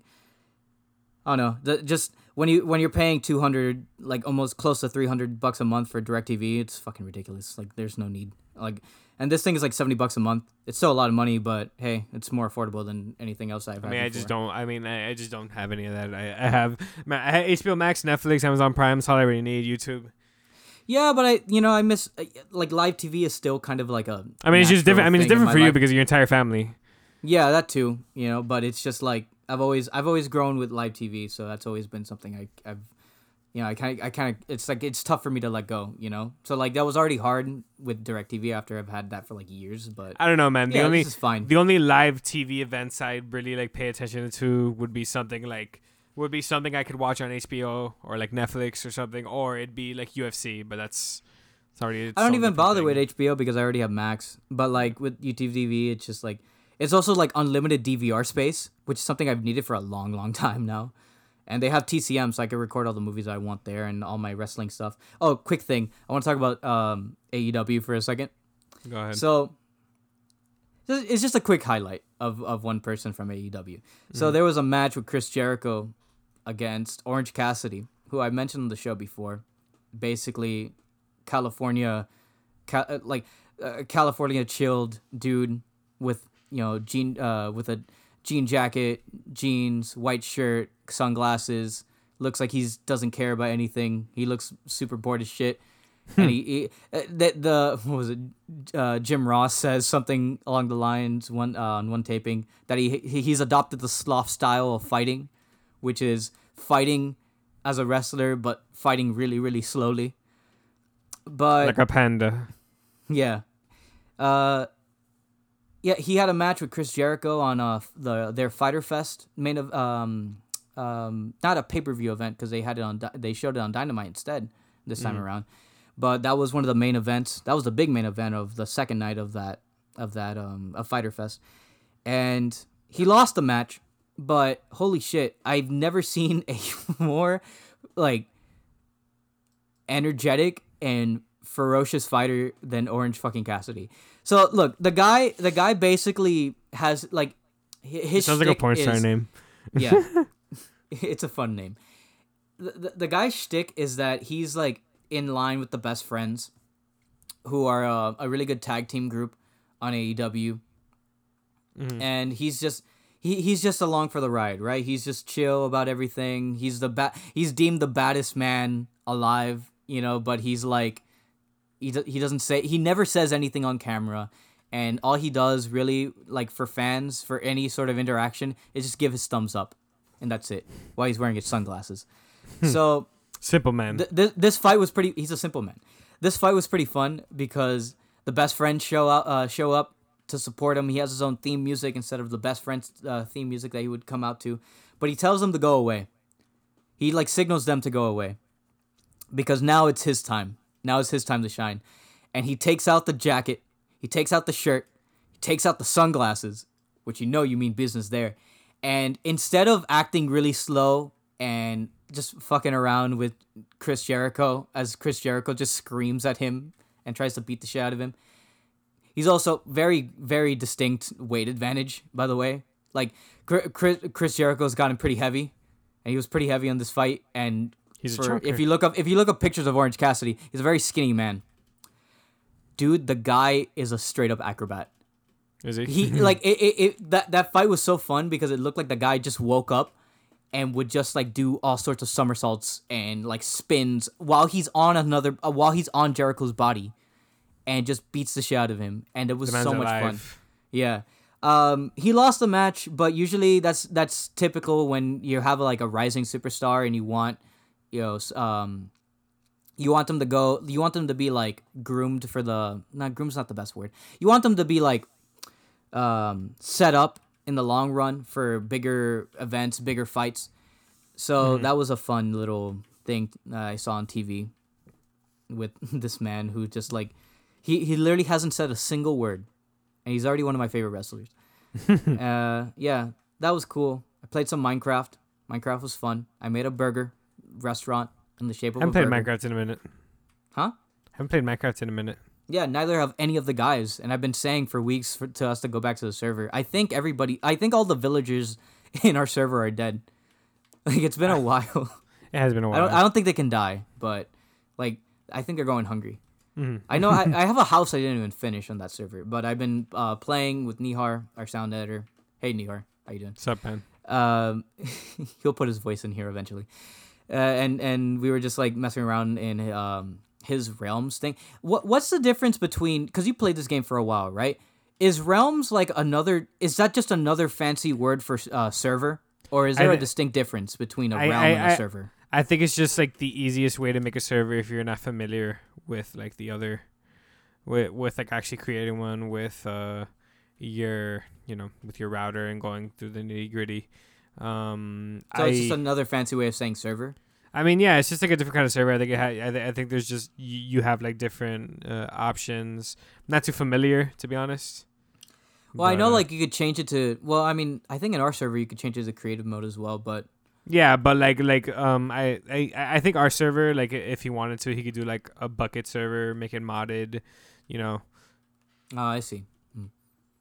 No, but for this, it was just like Neo and I have just been chilling for the last couple of weeks playing this and just making stuff around this town that um a couple of his friends have made. And it's just like giant skyscrapers that I've never thought I would ever see. And I'm like, I, I and I just spent the last couple of weeks just building buildings with him. Honestly, I've been, I've been, I, I, I think it's safe to say for me that I've been doing pretty well at building stuff in Minecraft now. I know how to make circles, which is fun. You think you got it? I think I got it. Yeah, I was very happy of my burger. It, if you go inside it, it's like a little mini restaurant with a giant grill. I I, th- I thought it was cool. Uh, I saw Close Enough with a new JG Quintel series. I'll leave that for later. though because I, I want you to see it. And I want I want to. I am gonna talk watch about it. it, Yeah, more. yeah, yeah. Yeah, there's some funny things about it. There's some interesting development things that I'll leave for later that I I didn't expect this show to have. But then again, this was something that was on the shelves for like three years, which was initially just conceived as a pitch trailer for TBS, and it was already being you know gr- um, it was already being uh, set up to premiere on on TBS before uh, the whole Time Warner acquisition from AT and T, and that changed it up. There, there's some interesting things about that show. It was a fun show. I liked it, and yeah, it's not it's not regular show, but it's its own unique little thing that I like. They dropped all the episodes off at the same time, and I thought that for me that kind of sucked because it's like I didn't want to binge the whole thing, but I kind of did because I just like I, I had a nice like little afternoon to myself to just watch it all. But it's not the type of show that I want to watch like You enjoyed yourself. yeah, I, I want to I want to have like a weekly thing with it, you know? I think Sure. they're just doing that with all their animated show uh, shows on HBO Max. But yeah, that was it. Um, Um, that was it for my wa- week. I have a I'm gonna quick watch that book ev- recommendation. Yeah. I, I'm gonna watch that eventually because like I, I'm just more I'm more interested that like somebody who's made such a popular you know cartoon on Cartoon Network that's many you know that's made for kids is is trying something different, making something you know adult oriented. I'd say it's just as weird as regular show for sure, which is Yeah. a great thing. Yeah. The, the, one of the episodes is a is an episode called the Canine Guy, where um the main character I think his name is Josh. He meets he meets a talking dog human hybrid who that's obsessed with '90s Jim Carrey movies. So he's always quoting stuff from the Cable Guy and Mask, and his car and the dog's car is the car from uh, Dumb and Dumber, with the giant dog in the top. yeah, it's pretty funny. Um, yeah, we'll talk. Well, well, I'll leave that for later because there's some funny shit that I want to get into with you uh, once you watch it. It's eight episodes too on HBO Max. Would you like to uh Would you like to get into uh some Hamilton? I'll get into that for a sec. Uh, right before that. Oh yeah, yeah, the, make- yeah, the- quick, the quick book I apologize, sir. I Yeah, apologize. Forgive it's me. fine. It's fine. Uh, book book recommend and a half to be honest, because like this book was alright, but I read Flash Forward by uh, writer Scott Lobdell with art by Brett Booth. This is basically the follow up of. Um, I'm gonna have to spoil some stuff for you here, but you don't care about comics, and that's fine. so for people who care hey, about comics, hey, hey, I do care no, about comics. I'm, I'm Just- sorry. I meant I don't keep up I, with I, I meant it. I meant it in a nice way. Yeah, sure. you don't care I about did, I comics. did. God, that's so harsh. All right, for people who haven't read Heroes in Crisis or uh, don't know the big ramifications of that miniseries, uh, skip a couple of minutes ahead of this, like two, three minutes ahead. So this is it? uh, flash forward. Yeah, uh, and there's timestamps for this too. Flash forward is basically uh, there was this event called Heroes in Crisis, which was basically it was written by Tom King actually, where um, they treated it as people. Uh, people were um, superheroes that had like long-term PTSD or were suffering from, you know, uh, trauma. Would go to this place called the Sanctuary. That was the premise. They would uh, go to this place called the Sanctuary where they could get thera- uh, therapy and uh, get you know better help and, um, you know, yeah, just get therapy, right? And one of the people who was who were sent there was uh, Wally West, because at this point in Wal- of Wally's story, he he came back from the events of Rebirth, but uh, Linda, his Linda Park, his wife, who exists in that new timeline, doesn't know who he is, and re- regardless of uh, Wally's power of putting people's memories back in place of people you know remembering Wally, it doesn't work on Linda for some reason. And also the kids that they had together just don't exist in this universe. So Wally's been pretty depressed, right? I mean, and they sounds send pretty him- terrible. No, it's fucking horrible. It, it really is pretty sad. So they sent him to Sanctuary to see if he could get better. And in the events of that Heroes in Crisis miniseries, he has um, it's revealed that he had a like, um, a, a- like a psychic breakdown and killed. I think almost everybody in that in that facility, including one of them, including uh, Roy Harper. And this series deals with the aftermath of that, where he turns himself in and he's just super guilty about what he did back at Sanctuary. He's guilty that, you know, he killed Roy, one of his best friends from the Teen Titans. And it, this is an interesting one because they quickly brush aside the events of Heroes in Crisis in a, in a way. and you know repurpose Wally as a new different type of Flash in um with the like with the tone of like something like how Stella got her groove back where this giant time um multi multiverse dimension being comes to Wally while he's in prison and he's like Wally West you're the only person you're the only speedster in the universe that has the power to like eradicate all the dark matter off of um, these other uh, multiverses I need you to do this for me Wally's So- always been my favorite Flash. Wally's well, same with me, same here.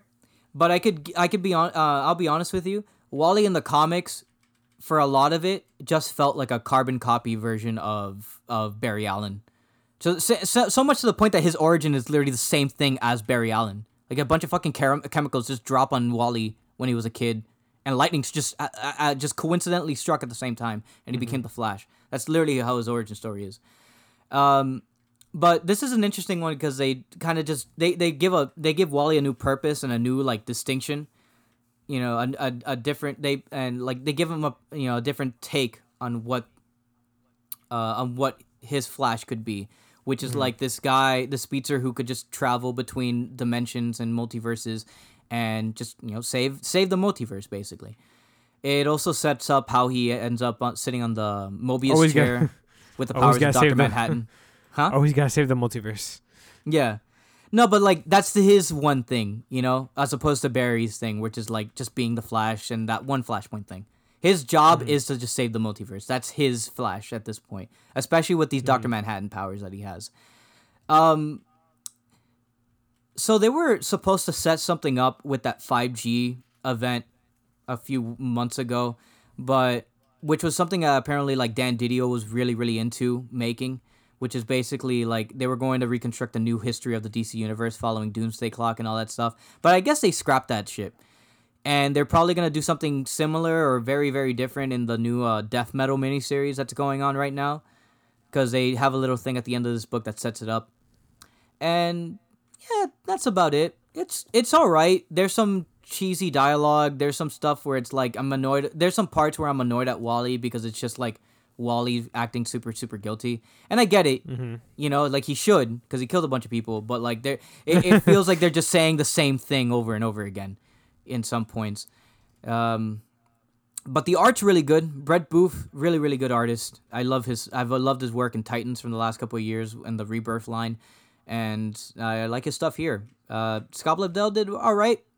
Apparently, he's one of the people who's um, being outed in the hashtag speaking out stuff that's been going on in the comics industry. There, there's I haven't been keeping up with that stuff as much because it's just like there's so many to catch up with in the other facets of the media industry. Like I'm like I, there's all the movie stuff that the the movie ones that we know and the TV stuff, but like there's also With been ones Smash that have been well. going on in comics. Yeah, which and um and in the Smash community, which we talked about last episode, and in video games as a, a, a in a broader sense. But there's been stuff going on in the comics industry too. That's you know where um that's been having it, and he's one he's one of the people that were that was um that was accused of of some sort of misconduct. I haven't read his story because it just there's so many to read. I didn't know that. I knew that after the fact. So like, It's just, shit, everything's so I didn't know. depressing. Yeah, it's it's really fucked up. You know, it's another one who got who who's being accused of stuff too. But I think it's like I think his stuff is more of um just being a dick to people in in the workplace. Warren Ellis, you remember Warren Ellis, right? Yeah. Yeah, that was that was another one. I was like, oh damn, him. That sucks. yeah, no, it, yes, very depressing stuff. Along from that, let's talk about something that I to me it wasn't that depressing. It was pretty fun. Hamilton. I mean, it picked up for me. Yeah, let's let's start off this double uh, feature discussion. No spoilers for right now, and then we'll get into spo- no fuck it. Let's get into spoilers for Hamilton. It's history for God's sakes. I mean- I mean- shot.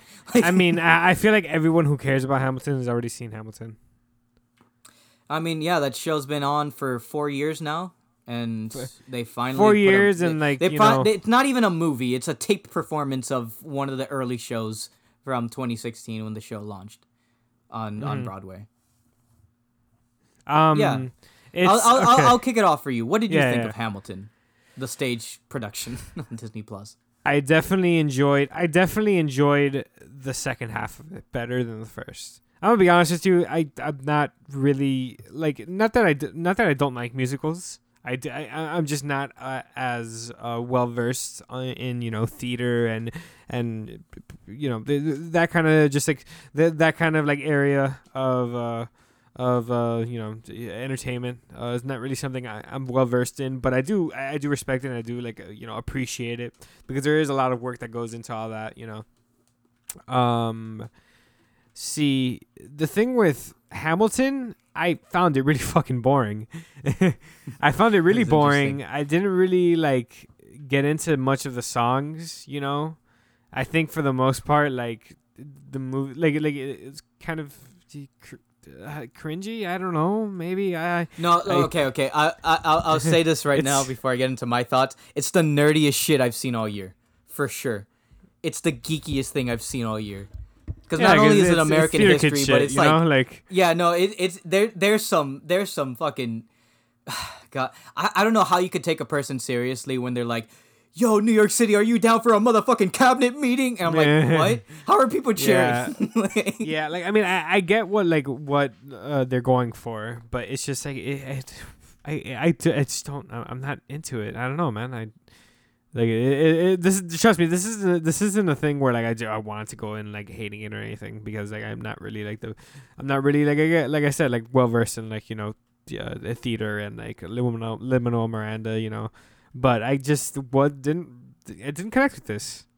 Um, I guess I, I guess like uh, on the positive sides, you know, at least um, I really enjoyed David Diggs as uh, Thomas Jefferson.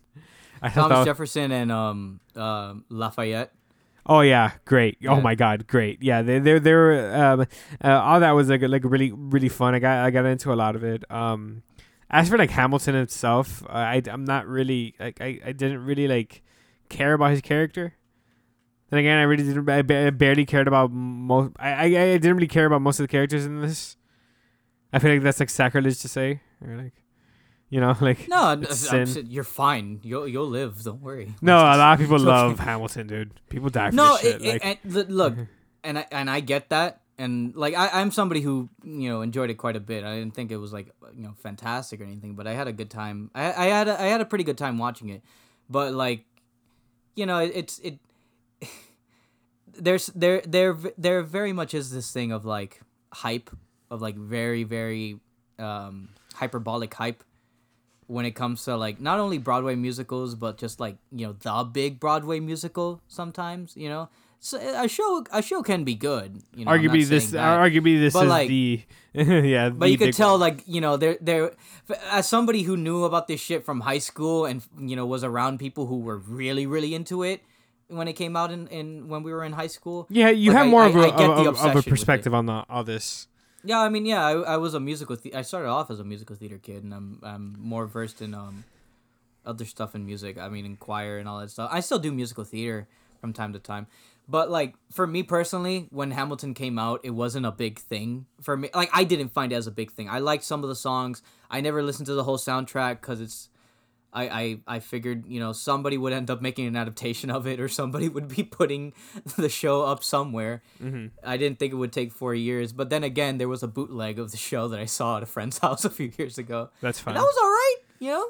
Yeah, I I, I didn't see the whole thing because I was waiting for that because I, I figured some this was a very hot thing. It won Tonys. It won you know Pulitzer prizes. I don't know if it won a Nobel prize, but it I stopped guess it, it, it, stopped it. Disney Plus's uh, a free trial Yeah, that right. That's true. um, you know, but like I, I knew this was gonna be a big thing, so I knew somebody was gonna capitalize on it at some point, and that that was this was a pretty good way of doing it by having you know just by putting out a taped performance of you know the original cast doing the show, and for what it's worth, I thought it was pretty good. I I enjoyed it quite a bit. I didn't. It, it took me a minute to realize, yeah, this is not a movie, at all. this because the pacing is. I, I'd say it rivals Rise of Skywalker in terms of oh shit things are moving very fast. Like, I mean, Hamilton becomes friends with everybody in the crowd, and it's not even ten minutes into the movie. Yeah.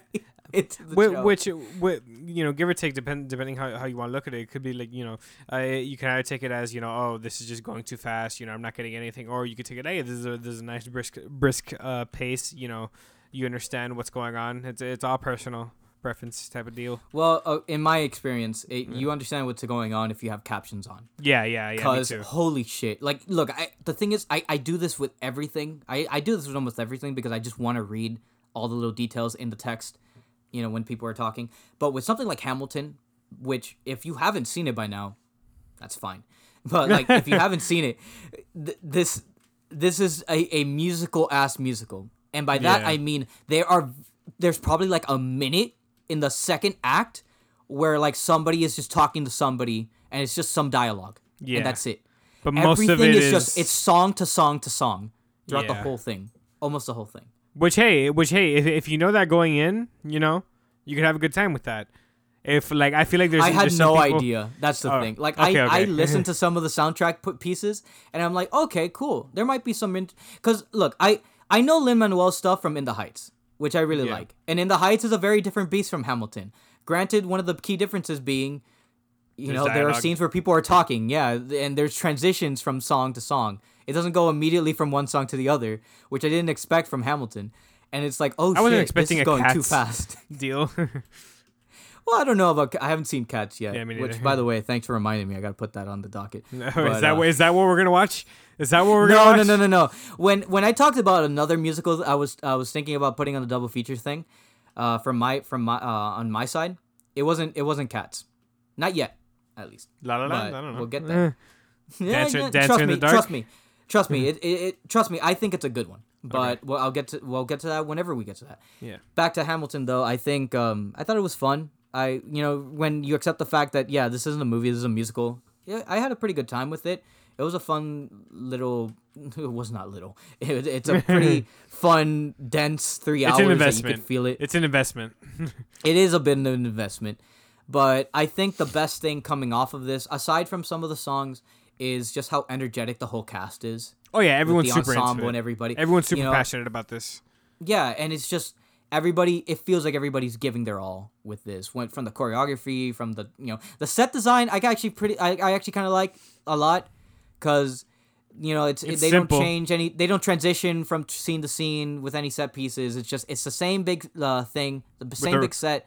Like a they rotating use the- stage, like in the middle. a rotating a rotating like little um, a big circle platform in the middle for dramatic effect but there's also little things where like you know nice choices of lighting to convey the sense that yeah you are watching another you know setting here that's cool i like that and uh, I, I i thought that was pretty cool from a set design um uh, perspective uh Mm-hmm. the cast yeah the, the the cast i think all around does did a pretty good job i David Diggs. David Diggs being my favorite. I think it's kind of like a three way tie for me. David Diggs as Lafayette and and um and Thomas Jefferson is so much fun. I, I didn't know the cast going into this, by the way. For like for the four years that this thing has has been out there, I didn't know who played who. I knew Alex, I knew Lin Manuel played Hamilton, and I knew that David Diggs made his break on there, and um and and Leslie Odom Jr. who plays Aaron Burr, and uh, later on after the fact, uh, Anthony Ramos made his big break in there, because I, I I initially saw him from uh, the Star Is Born remake, and I didn't know, but I didn't know he was from Hamilton.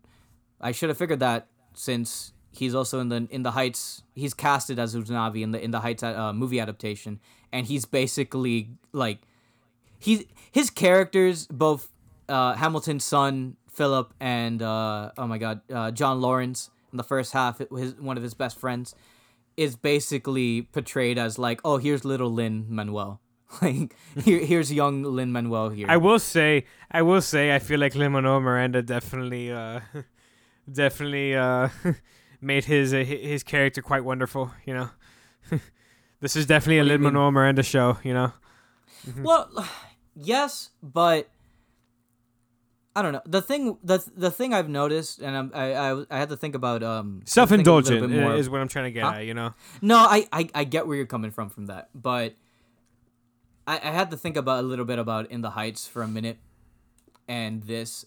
I gotta and watch In the Heights. yes. I think I'll, I, I that, that that sounds that sounds like something I can get behind.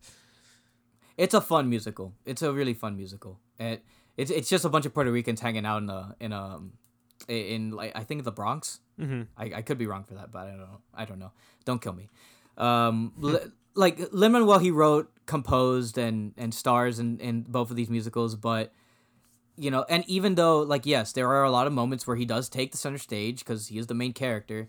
I think it has enough. Both of those shows have enough space to let the other people shine and make their impressions as well. Like, you know, David Diggs being one, which you know, to this day, I still haven't seen him in anything else. This is like this. I've heard of David Diggs for years, but this is the first time I actually saw David Diggs in an actual like, pro like in an actual production of anything. He's a 'Cause I- Snowpiercer. I, I haven't seen Blind Spotting. That's why. Um, and, he's- and I- and I thought he was really really good in this. Anthony Ramos was really fun. He's super energetic, super funny.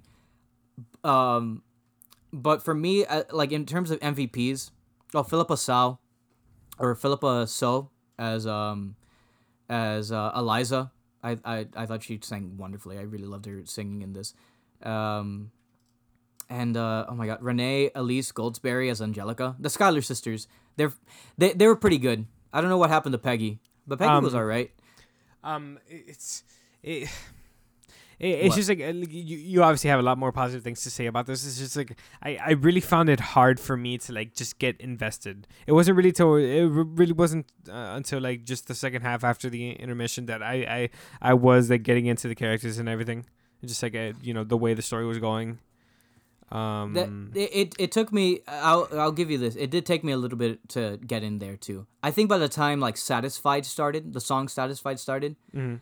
Um, that's where I really started to feel for more of the characters, like the Schuyler sisters, like Angelica, for instance. I, I really did feel more for her because obviously that's her song. But um, in terms of like the MVPs for me, you know, obviously Lin Manuel does a really good job, but I think it's the other people that really make it shine in this, and they have enough to do, you know, in this show to like to really do, you know, exemplify that. Like my, I it, for me, it's like a three way MVP tie between Leslie Odom Jr. as Aaron Burr, um, David Diggs, and somebody I did not expect who was in the. I didn't know he was in the show at all for all these years, but it makes total sense. Jonathan Groff as King George III. Oh my god, fantastic! He's so fucking So good. dude. hilarious, Oh dude. man. Okay, so here's my thing with Jonathan Groff. I knew by the time when I started watching Mindhunter, I knew that he was on Glee at some point. And I figured, okay, if you're on Glee, you're probably you probably had some background in Broadway, right? He did. But I Mm-hmm. didn't know he was in he was in Hamilton and a bunch of other productions. Aside from Fro- and I didn't even know he was in Frozen until like a few years after the Oh yeah, he was. Oh shit. yeah. He's um he's the buff guy. I can't remember his name. Ha- oh, Hans? Kristoff. That's Ha- it. Oh, Kristoff. There you go. Yeah, you'd figured, right? Yeah, it, it sound it would sound like a Hans. He was also an American Sniper, actually. Now that I'm looking at that, but yeah. Regardless, I thought that was a really fun thing. It, it's King George shows up very in, in small bits He's very and pieces alive. throughout the show. very, yeah, very but alive he is character. so funny and so angry. Yeah. That's the thing that I really like about some of the songs in this. Even though this is just, you know, what if John Green's Crash Course was a musical about US history? There the songs are still retrofitted to be like another another sort of thing, you know? And as a performer, that's perfect. Like for I'll, I'll give um I'll, I'll- use um Jonathan Groff as an example. You'll be back is basically a breakup song. It literally is a breakup song between Britain uh between the British Empire and the United States. and it's super funny, you know, cuz he plays it off like that. And it's just it it it it just makes for a better performance. I wish though that they didn't have the they didn't film the fucking show uh, performance where he just spat all over himself while he was like enunciating. damn, dude, really? I thought that was funny. I thought I, I, I thought, thought. It, I think it makes sense for the character, but like as a performer, it's like, oh fuck, dude, that sucks. Hey, I'm You know? I'm all about giving giving the uh giving the raw emotions. It was a minor thing for me. I heard about. I I was hearing about people getting upset about that for a couple weeks be- when this came out. Upset. And it's like, Why? oh damn, that sucks. No, bec it sucks because like as a performer, you want to have the best look for your character. I And in the context, it does look pretty good. It does make sense for him to like be this very angry, you know, um, like over dramatic British king, and so the spit stuff kind of makes sense. But it's like, yeah, you're if you're the only one that's in the movie doing that, in the performance doing that, that kind of sucks because you're like singled out as that one thing, you know. But he did a great job regardless of that. I and I really enjoyed his performance with that. Oh, another one I wanted to say: Christopher Jackson as George Washington. Pretty good. Oh my I, like, I, I loved his stuff a lot. I loved his last song. There's Like, good. Because as Yeah. a tenor, he he's got some good ass chops for a musical theater voice, man. um I, I, I, will say like I, I I will say I was really into uh I was really into like just like how, how Lin Manuel Miranda was able to like you know write write these songs you know to get together. And like the, the story was like was a pretty good crash course into into you know what actually happened. Like I, I definitely see this like being something that I feel like a lot of kids can grow up with. Like oh yeah I remember watching Hamilton in school you know or well in the comfort of my home because of coronavirus. But Yeah. uh, you know, I- th- I'm just gonna leave it at this wasn't for me. Uh, um, I probably would have given it like a like a two and a half stars if the if I didn't enjoy the second half as much as I did.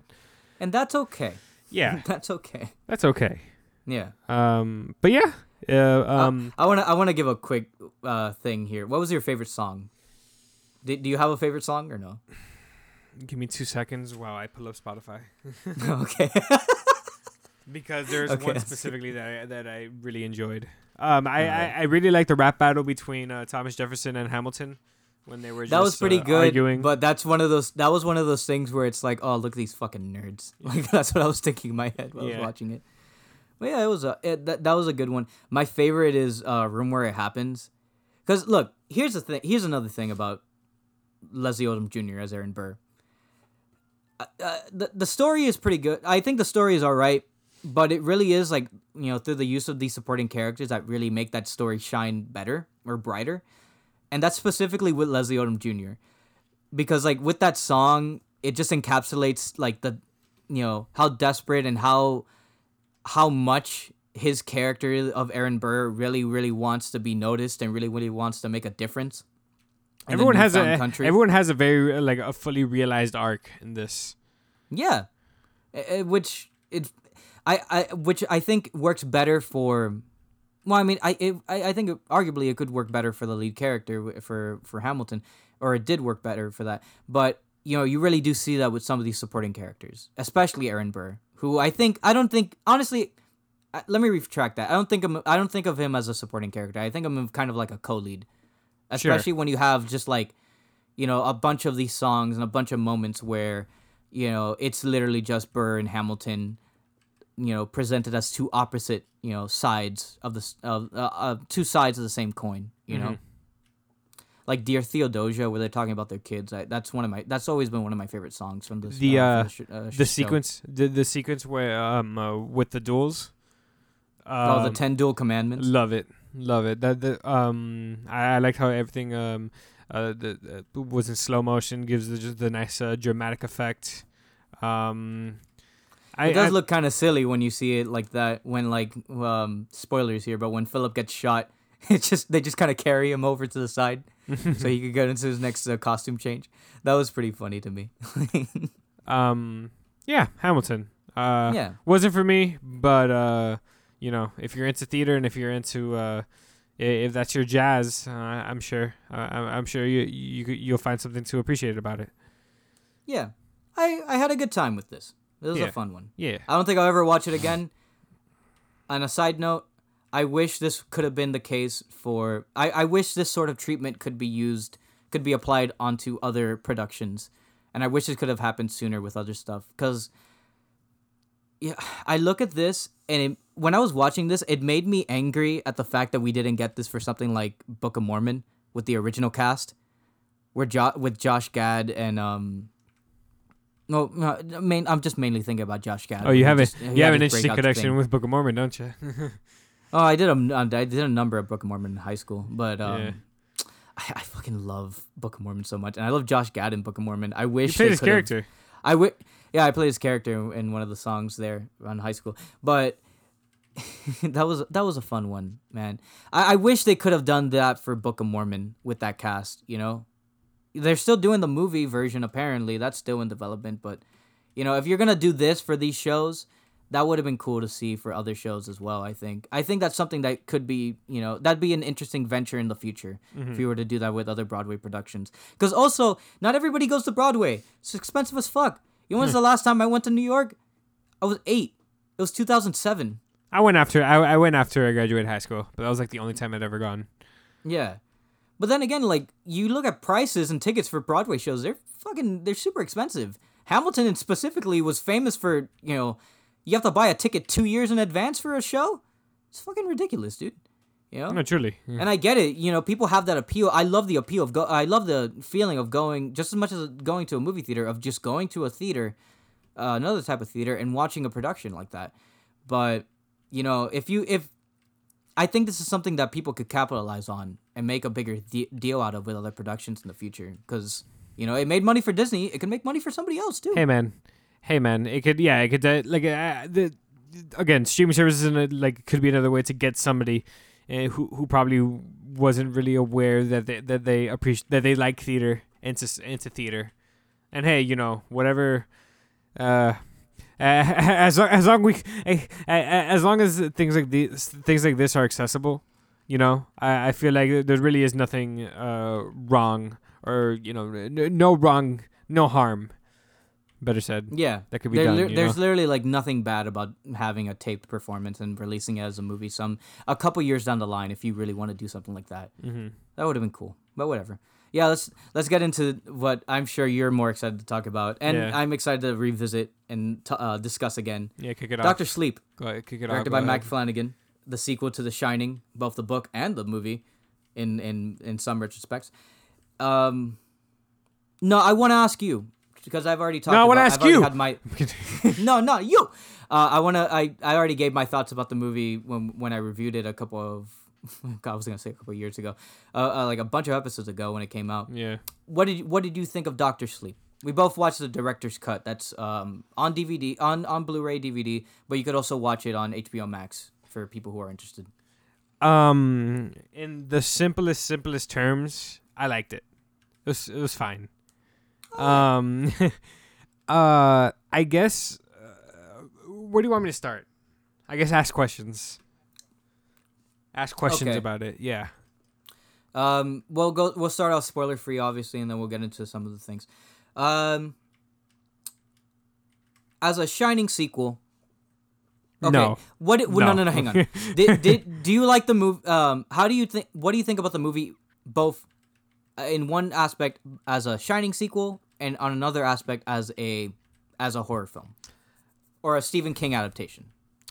As a Stephen King adaptation, I feel like Mike Flanagan is the best is the best man you can get to do something like that. You know, I, I feel like he he really today. understands Stephen King's work, and I feel like it's reflected very it's reflected well and faithfully in his, in his you know in what he makes. Um, now, um, as as a sequel to The Shining, um, Stephen not Stephen King's The Shining, Stanley Kubrick's The Shining because they're very different. Um, Although I will say this is a movie that really does a really good. Uh, personally, I think it does a really good job of melding those two worlds. I, yeah, I, I definitely see like I, I, I definitely. okay, here's the thing. All right, you know what? No, I, I'm gonna have to disagree there. I, I, I think when it comes to like being a sequel to such a distinct and iconic thing like the Stanley Kubrick's The Shining, probably the most like well-renowned horror film to ever be released. Um, Two others like the greatest horror film ever. yeah, arguably the greatest horror film ever made. Like Just I, don't I don't, King that. I there's no way that something that something could like you know eh, jump off that j- jump off that hype and like, be you know impactful. I don't. I, I don't. I, feel like there's it's impossible to to to, to kind of live up to that. I I and I I think my friend You're kind of right there when when the with the box in regards to the box office that this had because it, it didn't do a really good job with that. Yeah, But yes, I mean, bad. like, I, I- I think Mike Flanagan understood that, like, he he he shouldn't try and make a a Stanley Kubrick ripoff movie, where you know I feel like there are a lot of points in the in the film where you could tell he really um he really uh, tried something tried to do something different and tried to uh, try to uh, have his own voice and vision uh, to be well realized.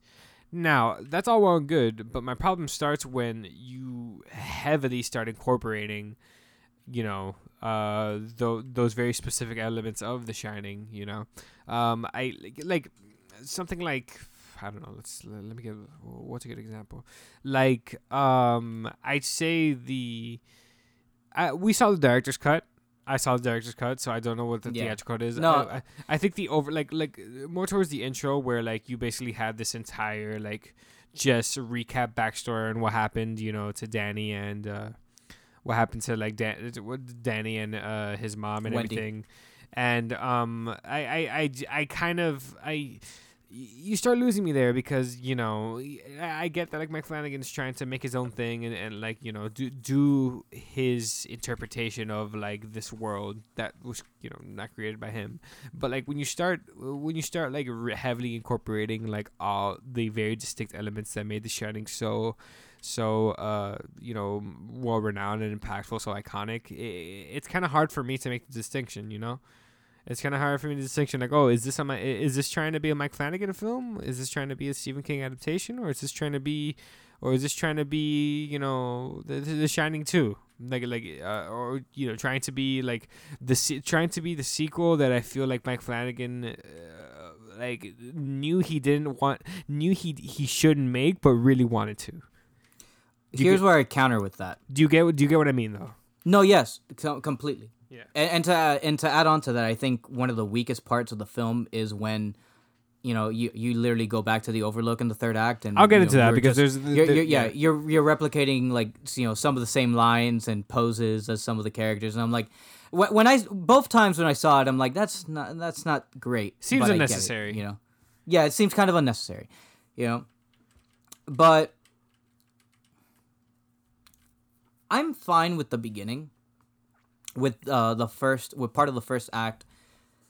mm, excuse me, with part of the first act starting off, um, showing you what happened after the events of of the of the of the first film, and it's Danny and Wendy trying to live um, a quiet life in Florida.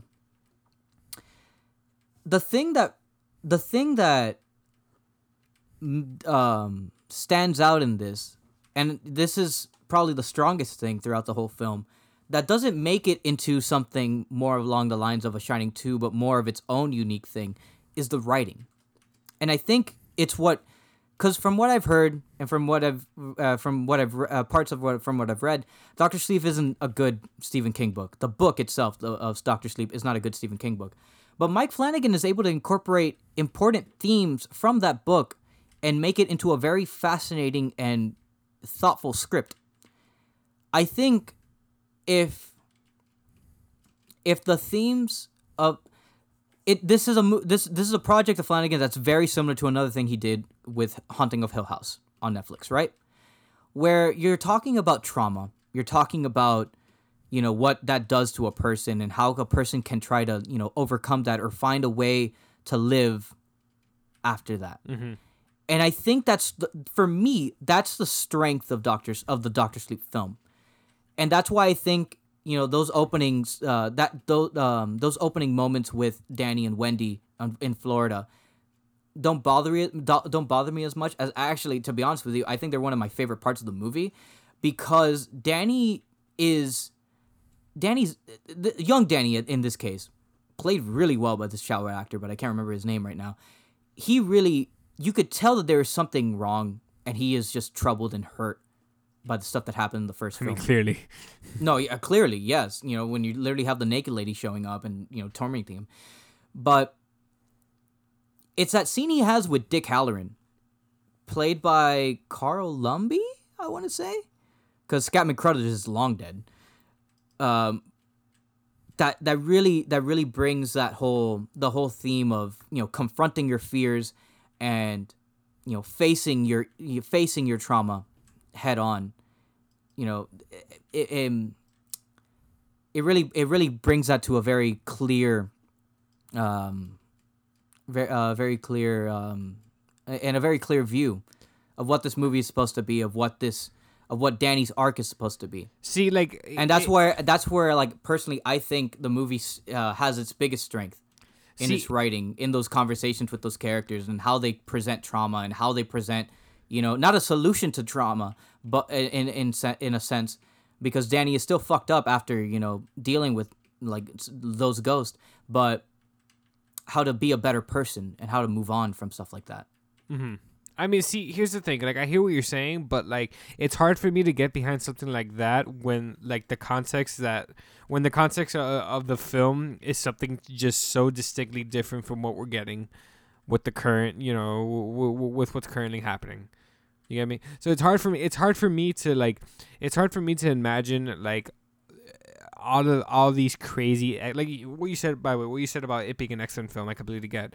Um, um j- putting all these uh these weird crazy scenarios in the same context and universe as something as subtle and and, and you know held back as the shining was you get me? And and, and like and like I, I guess like you know it, it, is it fair to, to get into spoilers Yeah, I, I figured we would probably do it because I, I already went pretty deep into some of the stuff that already happened at the beginning of the film. see I, But uh, I- ju- before we get into that, you know, quick thoughts. Good, bad. eh? It's it's all right. It's all All right. It, it's all right. Um, obviously nothing compared to like The Shining.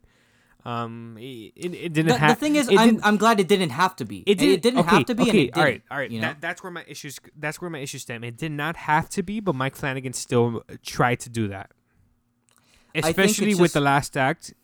Um, yeah, no, for sure. With the but re- the thing is, yeah. when you're trying to mesh like both worlds of the Shining book and the Shining film, it's a weird middle ground that you have to come through. It, you know? but but I, and I I just feel like he didn't stick the landing. I just feel like he didn't No, stick that's landing. fine. Well, like, That's with- fine. I I I'm kind to- of with you there, at least with that third act. and like and like I, I guess the third act is just the big ex- example of that where like it like the shit like it it al- al- it almost it's, it, it almost treats like the the events and the characters of the shining as like like a marvel event you know like oh here's a here's yeah, a I, I, throwback I to, like- kind of get where you're coming from from like, that. like like oh yeah he, here are these characters that you haven't seen in years that are so very Just very obvious coming back callbacks. Yeah, like super obvious callbacks, and just the way everything is just like treated. You know, like I, I, I, I, I, feel like, like I- feel like that's where, like this point in the movie is where Mike Flanagan just really said "fuck it" and it's like, yeah, I'm gonna just make the Shining sequel I wanted to make. I will say though, there are some subtle callbacks to the to Kubrick's film that I do really enjoy. There's But I'll subtlety, into that in yeah. I mean, spoilers no. I mean well, we're already in the spoilers, but No, no, I, I wanted to get my quick thoughts on on the film. Um, didn't I you? think the didn't you I already? personally, huh? didn't you already?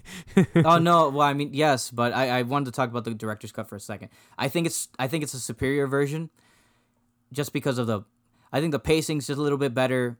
You know, it, and it obviously helps because it has the book chapters as like little bookends to some of these events, but it just adds a little bit more of everything.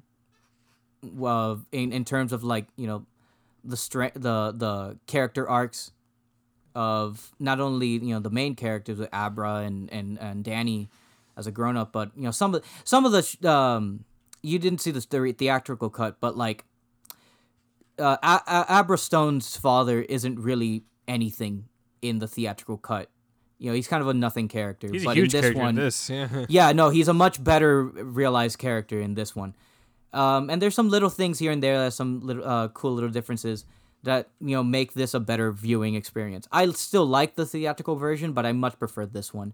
I think I, I said this on le- on my Letterboxd thing, but if I were to look back and you know re redraw my uh, my top ten, I probably there's a chance I probably would have put Doctor Sleep somewhere in there, because there's something very interesting and very poignant about the about the journey that you know that about the journey that Danny um that Danny Tur- Torrance goes through, both right after the events of The Shining and uh, you know as a man, and it's very fascinating. It, like for me, it's very fascinating. Also, know. with some of the most more one of the in- interesting.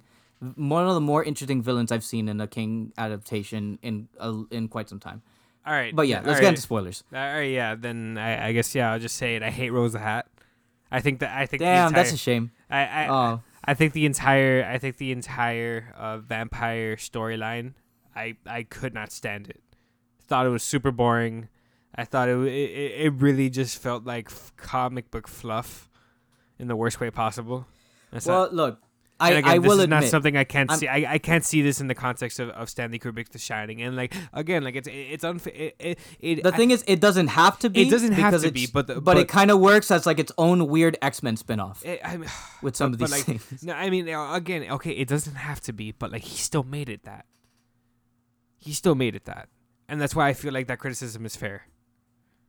I mean, it's fine. I didn't criticize that. Criticism. No, I, I I mean, It's no, I, I, but, like you know, I'm just, I'm just reinstating, you know, like, like I, I just don't, I, I, I, I it's it, like, I, I just don't, I, I, I don't get why, I, I, I don't get why, like, this, uh, this very apparent like need to, to, to just call back to The Shining and to just like make, make, make it, you know, the sequel to Stanley Kubrick's The Shining when like really like a lot of the best parts of the movie were you know Ewan McGregor's like interactions with Abra. I really I, I really loved him like you said like just like, going through going through uh trauma his alcoholism you know he's just he's just in a very low place in his life and then he meets Abra who who really just brings him up and like kind of gives him a reason to just keep on going you know I, I really well, I mean, I lot of those think uh, even before Abra, he kind of it, it kind of looks like at that point he does have a way of of going on by finding help and you know joining an AA program, which is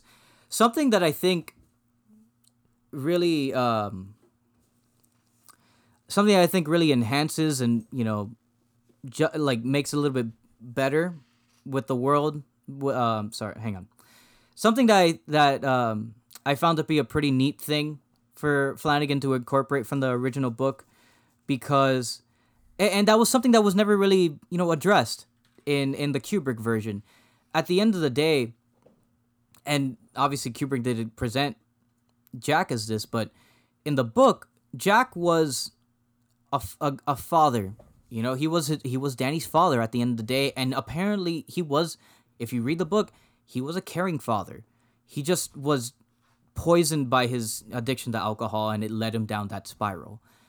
And I'm glad that they still incorporated incorporated that into Danny's character with this, where it's like he is just you know he he literally is going through the same problems as his father, but he's learning to be better and move on from that and find a solution to end that problem so he doesn't ever have to go to that spiral and go through the same pro- problems again which he almost did earlier in the movie which one of the one of the more striking and really fucked up uh, scenes where he just leaves a drunken lady on the side there that he slept with the night before with vomit all over the bed. Drunken?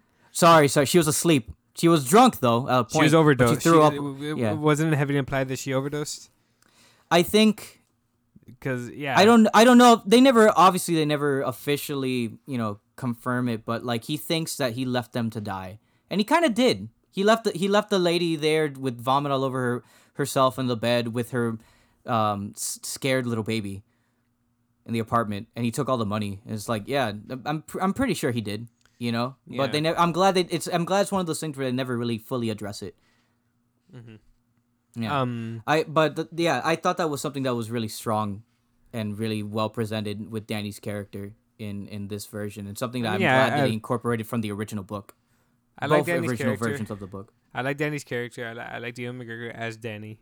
I, um, th- there's that there were a lot of there were a lot of great scenes. Um, I really enjoyed the scene where uh, Danny controls Abra's body Yeah, and That's- and, that's and, really started talking scene. to the crow. I think that was really cool. I like the crow.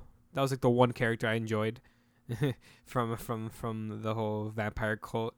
Um, I'll tell you this: I didn't feel that when I watched the theatrical cut because he's really a nothing character in in that version as well. That's interesting. Yeah, they, they there there's more scenes in this where they flesh out his character and uh, his relationship with with uh, Rose, which I'll get into for a quick second. I I I really I thought this was a really interesting role for Rose uh, for Rebecca Ferguson, and I thought and overall I really enjoyed it because I think it was really interesting for her to go into this thing where it's like yeah, she's a vampire, but in essence, she's like basically a drug addicted child um, killer who feeds on the soul. Like he, you know, in context, feeds on the souls of you know other people who have the shining ability, and she's also a, a person with the shining the as well. But whatever the fuck. you know, she's like she's a desperate character. No, yeah, You know, and and her desperateness has made her into this really evil, sadistic you know, type of character. not- I and mean, I, I- thought that was something really interesting for uh, Rebecca Ferguson to do, and I thought she did a really good job with it. I mean, there are moments though. I want to I want to tell you because I don't know if you if you caught it. I'm sure you caught it. But there are moments where I, I feel bad for the lady, but my God, her accent is on like a thread, on like a tiny little thread at times, where it's just like transitioning from her American accent to her straight up like deep English accent. I, di- I didn't really catch any of that. To be honest. Oh, dude, when she's talking to, when she's talking to um Crow in the trailer right after, right after they kill Jacob Tremblay, holy shit! It's just like right there, like it's like hanging by a thread. Mm-hmm. I, it was so I felt so bad for her. um I don't know. I just I, I wasn't really into Ro- uh, her as a character. I kind of found her super annoying. Um, I it like like I, I I just felt like she wasn't as like compelling of a villain. Also, especially like with the fact that like yeah, she's like like uh, there's a lot of horrifying shit like that she did and like ter- and and and you know I can understand why she's so you know feared, but like it kind of seemed like for the majority of the movie like Danny and Abra kind of had the upper hand on them for like a lot of it. Oh yeah, no, I I I agree with that as well, because it's like they didn't feel like a threat at a point. I, I, I think they felt like a threat, but it felt I'm I'm of the I'm of the opinion where especially with somebody like Abra, who um what's her name? Kyliegh Curran is is the the actress who plays her. Um did a really, really good job as as Abra. I, I think with I think they're de- I think they're a pretty interesting threat, but they aren't deemed as like a super super scary threat because you have a character like Abra who feels like she's who's kind of written like she's the smartest one in the room and she kind of is to be honest even though like she's young and she does get caught at, at some point later on the movie but like that whole scene where Rose shows up to um, Abra's house to find out where she is and find out more about her felt like a perfect and really fun scene where Abra just like is kind of like two steps ahead of everything. Just with her saying later on in the movie that she hid everything, she hid like certain things, certain details from Rose, so she wouldn't find out where she is, and got like ultimately got the upper hand on her and figured it out like oh what's her deal, you know. I thought that was a fun scene by the way. I really really love that scene. No, yeah. I, I mean, I, like w- w- with the um, w- with like the Oh yeah, it's, it's going back going back into technical uh, aspects here. The fucking cinematography and this is astounding. crazy, crazy. especially with that scene. Dude. Loved it, loved it. That was that that was the most like surprising thing of the whole movie. That sequence, because it's a straight up. It it feels Kubrick in nature. Honestly, it feels like something Ari Aster would have done in a scene from some extended cut of Hereditary, but it's so beautiful to look at. I really loved it. I wouldn't go that far. I wouldn't. I, wouldn't. I don't know. that It felt very hereditary for me, at least with the with the with the color coding, with Sure. the filter sure. of, of the sky and everything. I like the color palette of the movie. Um, Very I mean, blue. Yeah, I guess the, like, again, Made the, sense the with best Danny's parts about the best parts about this movie is are Mike Flanagan's direction and how he just like handles like scenes and how he really like how how he really delves into everything, you know. And the cinematography again is is a good indication of like how how much uh, craft and care he had for this material. So, you know, again, direction direction's one of the best parts for me but i think my favorite has to be the writing. And arguably yeah like we we may have different opinions on rose and some of the other characters but i think with this one it's a very dense script. And for it being three hours you know it, it makes sense.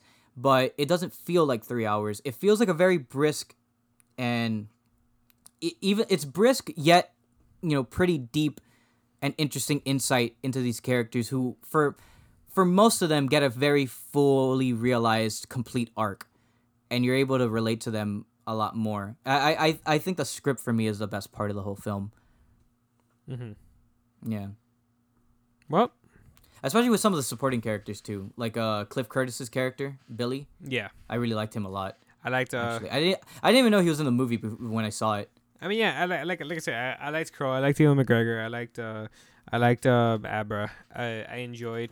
I there, there are definitely a lot of aspects of the movie I did enjoy. Um, I just feel like the the parts I didn't kind of took took took over like my overall enjoyment from it. But I let me let me ask you this because i know the call the uh, very obvious callbacks annoyed you what did you think of jack's scene it, I, okay, yeah, okay. That, that was the one thing b- before we finish off that I wanted to get into. That the one part of the third act that I really enjoyed. I love Ewan McGregor and um, I I don't know who the actor is that plays Jack. Dude, it's it's it's, It's the great. it's the dad from Hill House. huh?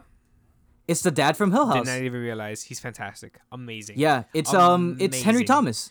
Uh, Elliot from E.T. dude dude all right. It's okay like genuinely that scene where it's just them having a conversation the most unsettling like the most unsettling truly kubrick-esque scene i- of, the And so tragic too. E- extremely tragic. And it's just like a long scene of like danny just literally venting about like his life and just everything and about his father and like and and just i i i, I could not I, I, genuinely that that entire scene had me completely hooked. I i saw i saw exactly what i i saw kubrick in in that scene definitely.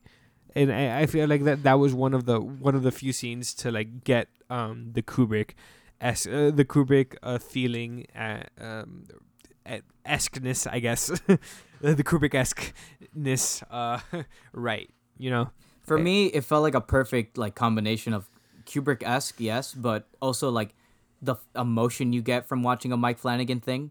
yeah You know, 'cause especially for in the context of this, because this is like the the final confrontation of Danny's trauma, Yeah. where he's literally face to face with his father and un, you know, and, and and facing the bottle, and you know, making that final choice. Is he going to is he going to take his medicine or is he back? going Yeah. to ignore it and be a man? And I fucking I love that fucking scene. No, All in the scene. same time, another great thing, another great distinction from uh, the director's cut to the theatrical cut.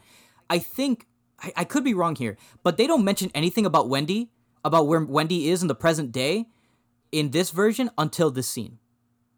They don't confront Wendy's death uh, until the scene where Danny straight up tells uh, Jack and tries to talk, you know, tries to attempt to talk to his father, who's now Grady, not Grady, uh, Lloyd, the bartender. And uh, where in the theatrical cut they mention it slightly in the at some point in the beginning of the film where um, I think where where Doc talks to uh, Ewan McGregor for the last time, which is also a really good scene. And then they mention it again in the third in the third act of the theatrical cut. I I really really love that scene as well. That's another fun callback that I that I enjoyed. Another thing and obviously it makes sense if it's you know a sequel 30 years after the original and you can't you, you could get jack nicholson to come back as as as this character or shelley duvall but it makes no sense and it you know it would be weirder just like cgi the fake cgi face them Yeah, uh, no. D- dh them in those roles i like i like the choices they had for some of the care for the characters uh from the original come back, yeah. um yeah like the girl who plays shelley uh the girl who plays wendy danny's mom i thought she was great I think she played a pitch perfect like Shelley uh Shelley Duvall with that, especially with the screams. oh um uh, um uh, okay not, I'm not sorry the screams, this is really but off like topic her yelping I, her uh her yelping Danny whenever she sees him in the street. I wait it, uh, it was per- it was perfect Shelley Duvall. I, I'm sorry, this is really off topic, but I didn't see this. Uh, um, Grant I- Imahara from MythBusters died. Oh fuck! Are, what? Yeah, Oh shit! he died uh, yesterday at 49. Um, oh damn, that's a shame. Yeah, no, um, I, I didn't see this. He, uh, uh, wow, this completely slipped under my radar. This is insane. He uh, had he had a Oh, brain wow. he had a brain an, uh, aneurysm. Oh fuck, that's horrible. Terrible. That sucks, dude. Terrible. I'm so sorry for just Rest bringing this up out of nowhere, but like it, No, it's fine. I, I, it's perfectly fine. you Yeah, know. this is definitely- If address it now. It's per- It's a it's a good time to do that. yeah, Yeah. yeah.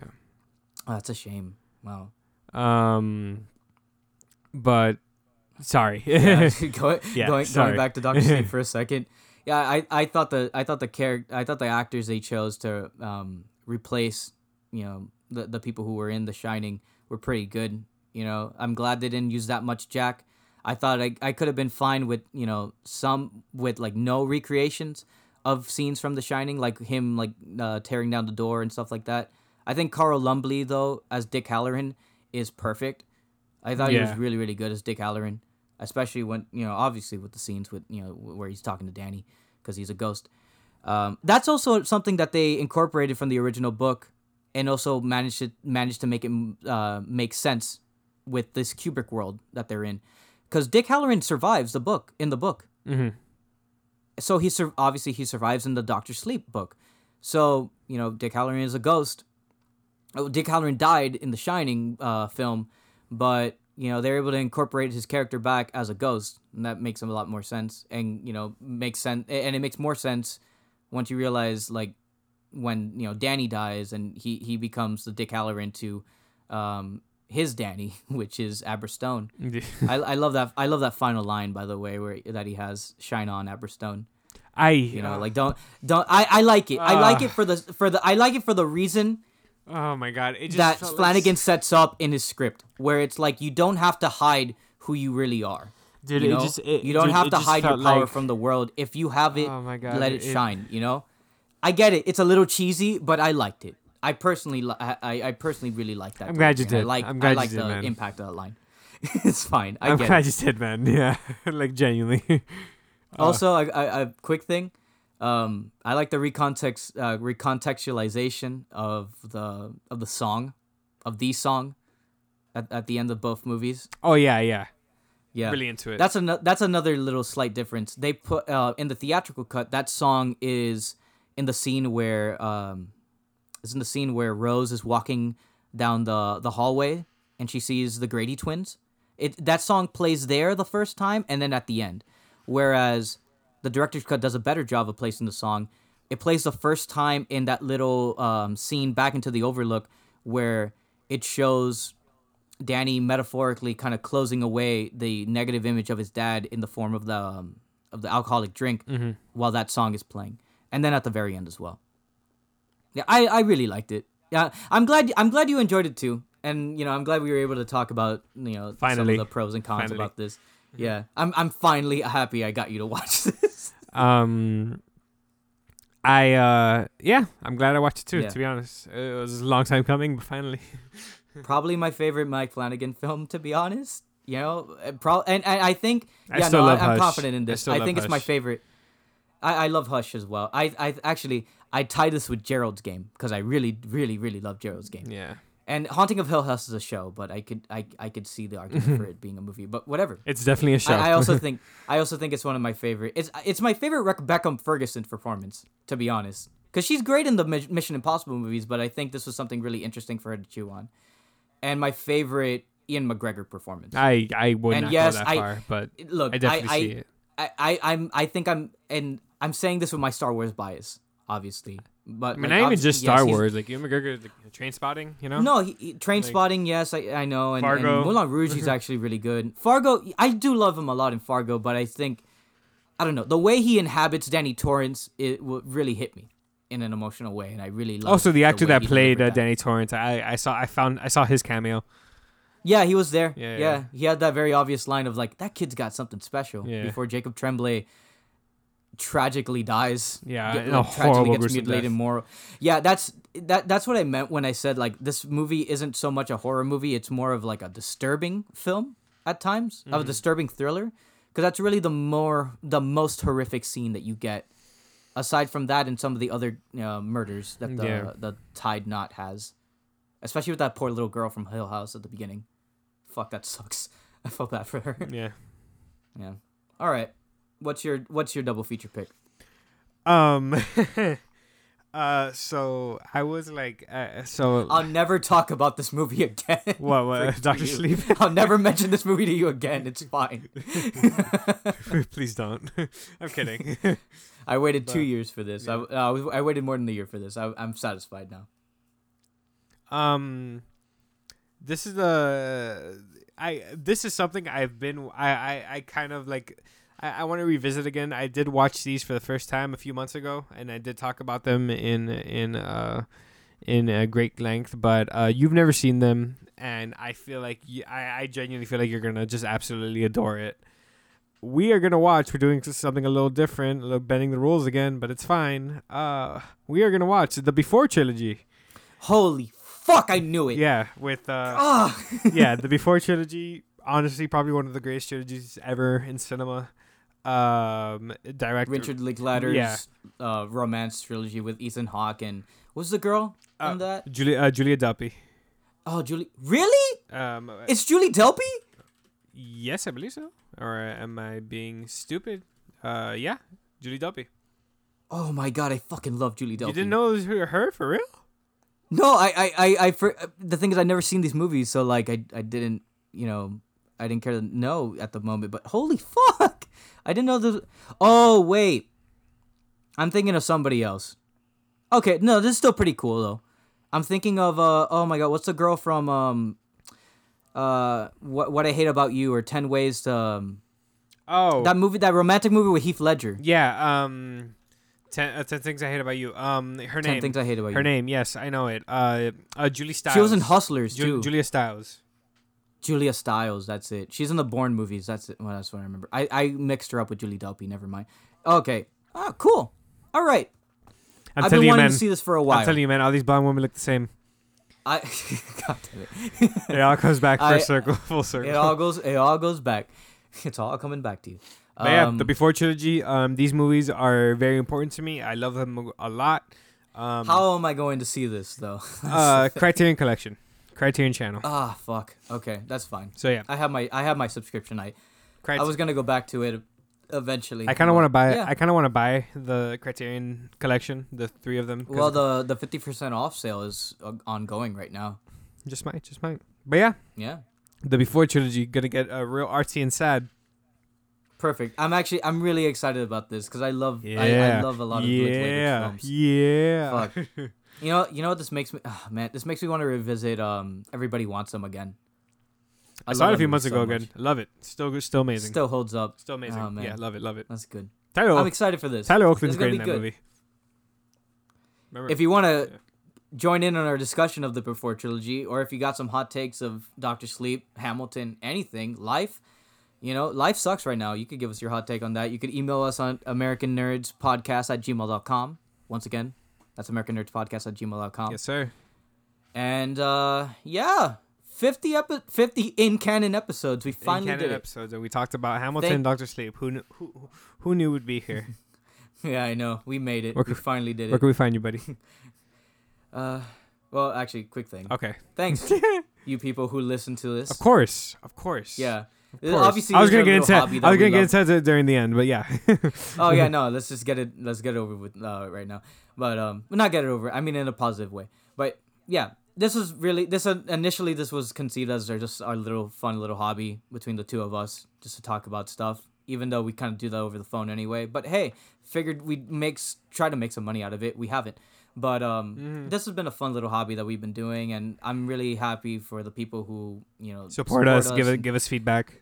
Give us feedback, listen to the shows. Our, our Actually fans, keep up. You know, it it's it's great to know that we have fans, and we really appreciate you know the Few and far between, but they're the there. Show. And I'm happy Yeah. with it. And I'm happy with We it. We really appreciate It's you, not- uh, you all. it's not a big fan base, but it's our fan base. That's what matters. It's our fan base, and nobody can take that. Nobody away can take. No, nobody can ta- take that away. Uh. Yeah. have, uh, Thank you guys. we have. I, um yeah ideas for for the future. Obviously, coronavirus is making things a little more difficult for us, but uh, definitely definitely we have uh we have bigger bigger ideas, more uh, more movies to talk about, more movies to watch. Um, Yeah. more games to play, and uh, yeah, uh, American Nerds. Uh, where can we find you, buddy? Everything just keeps on trucking. You could find me at Summer Cruz on Twitter.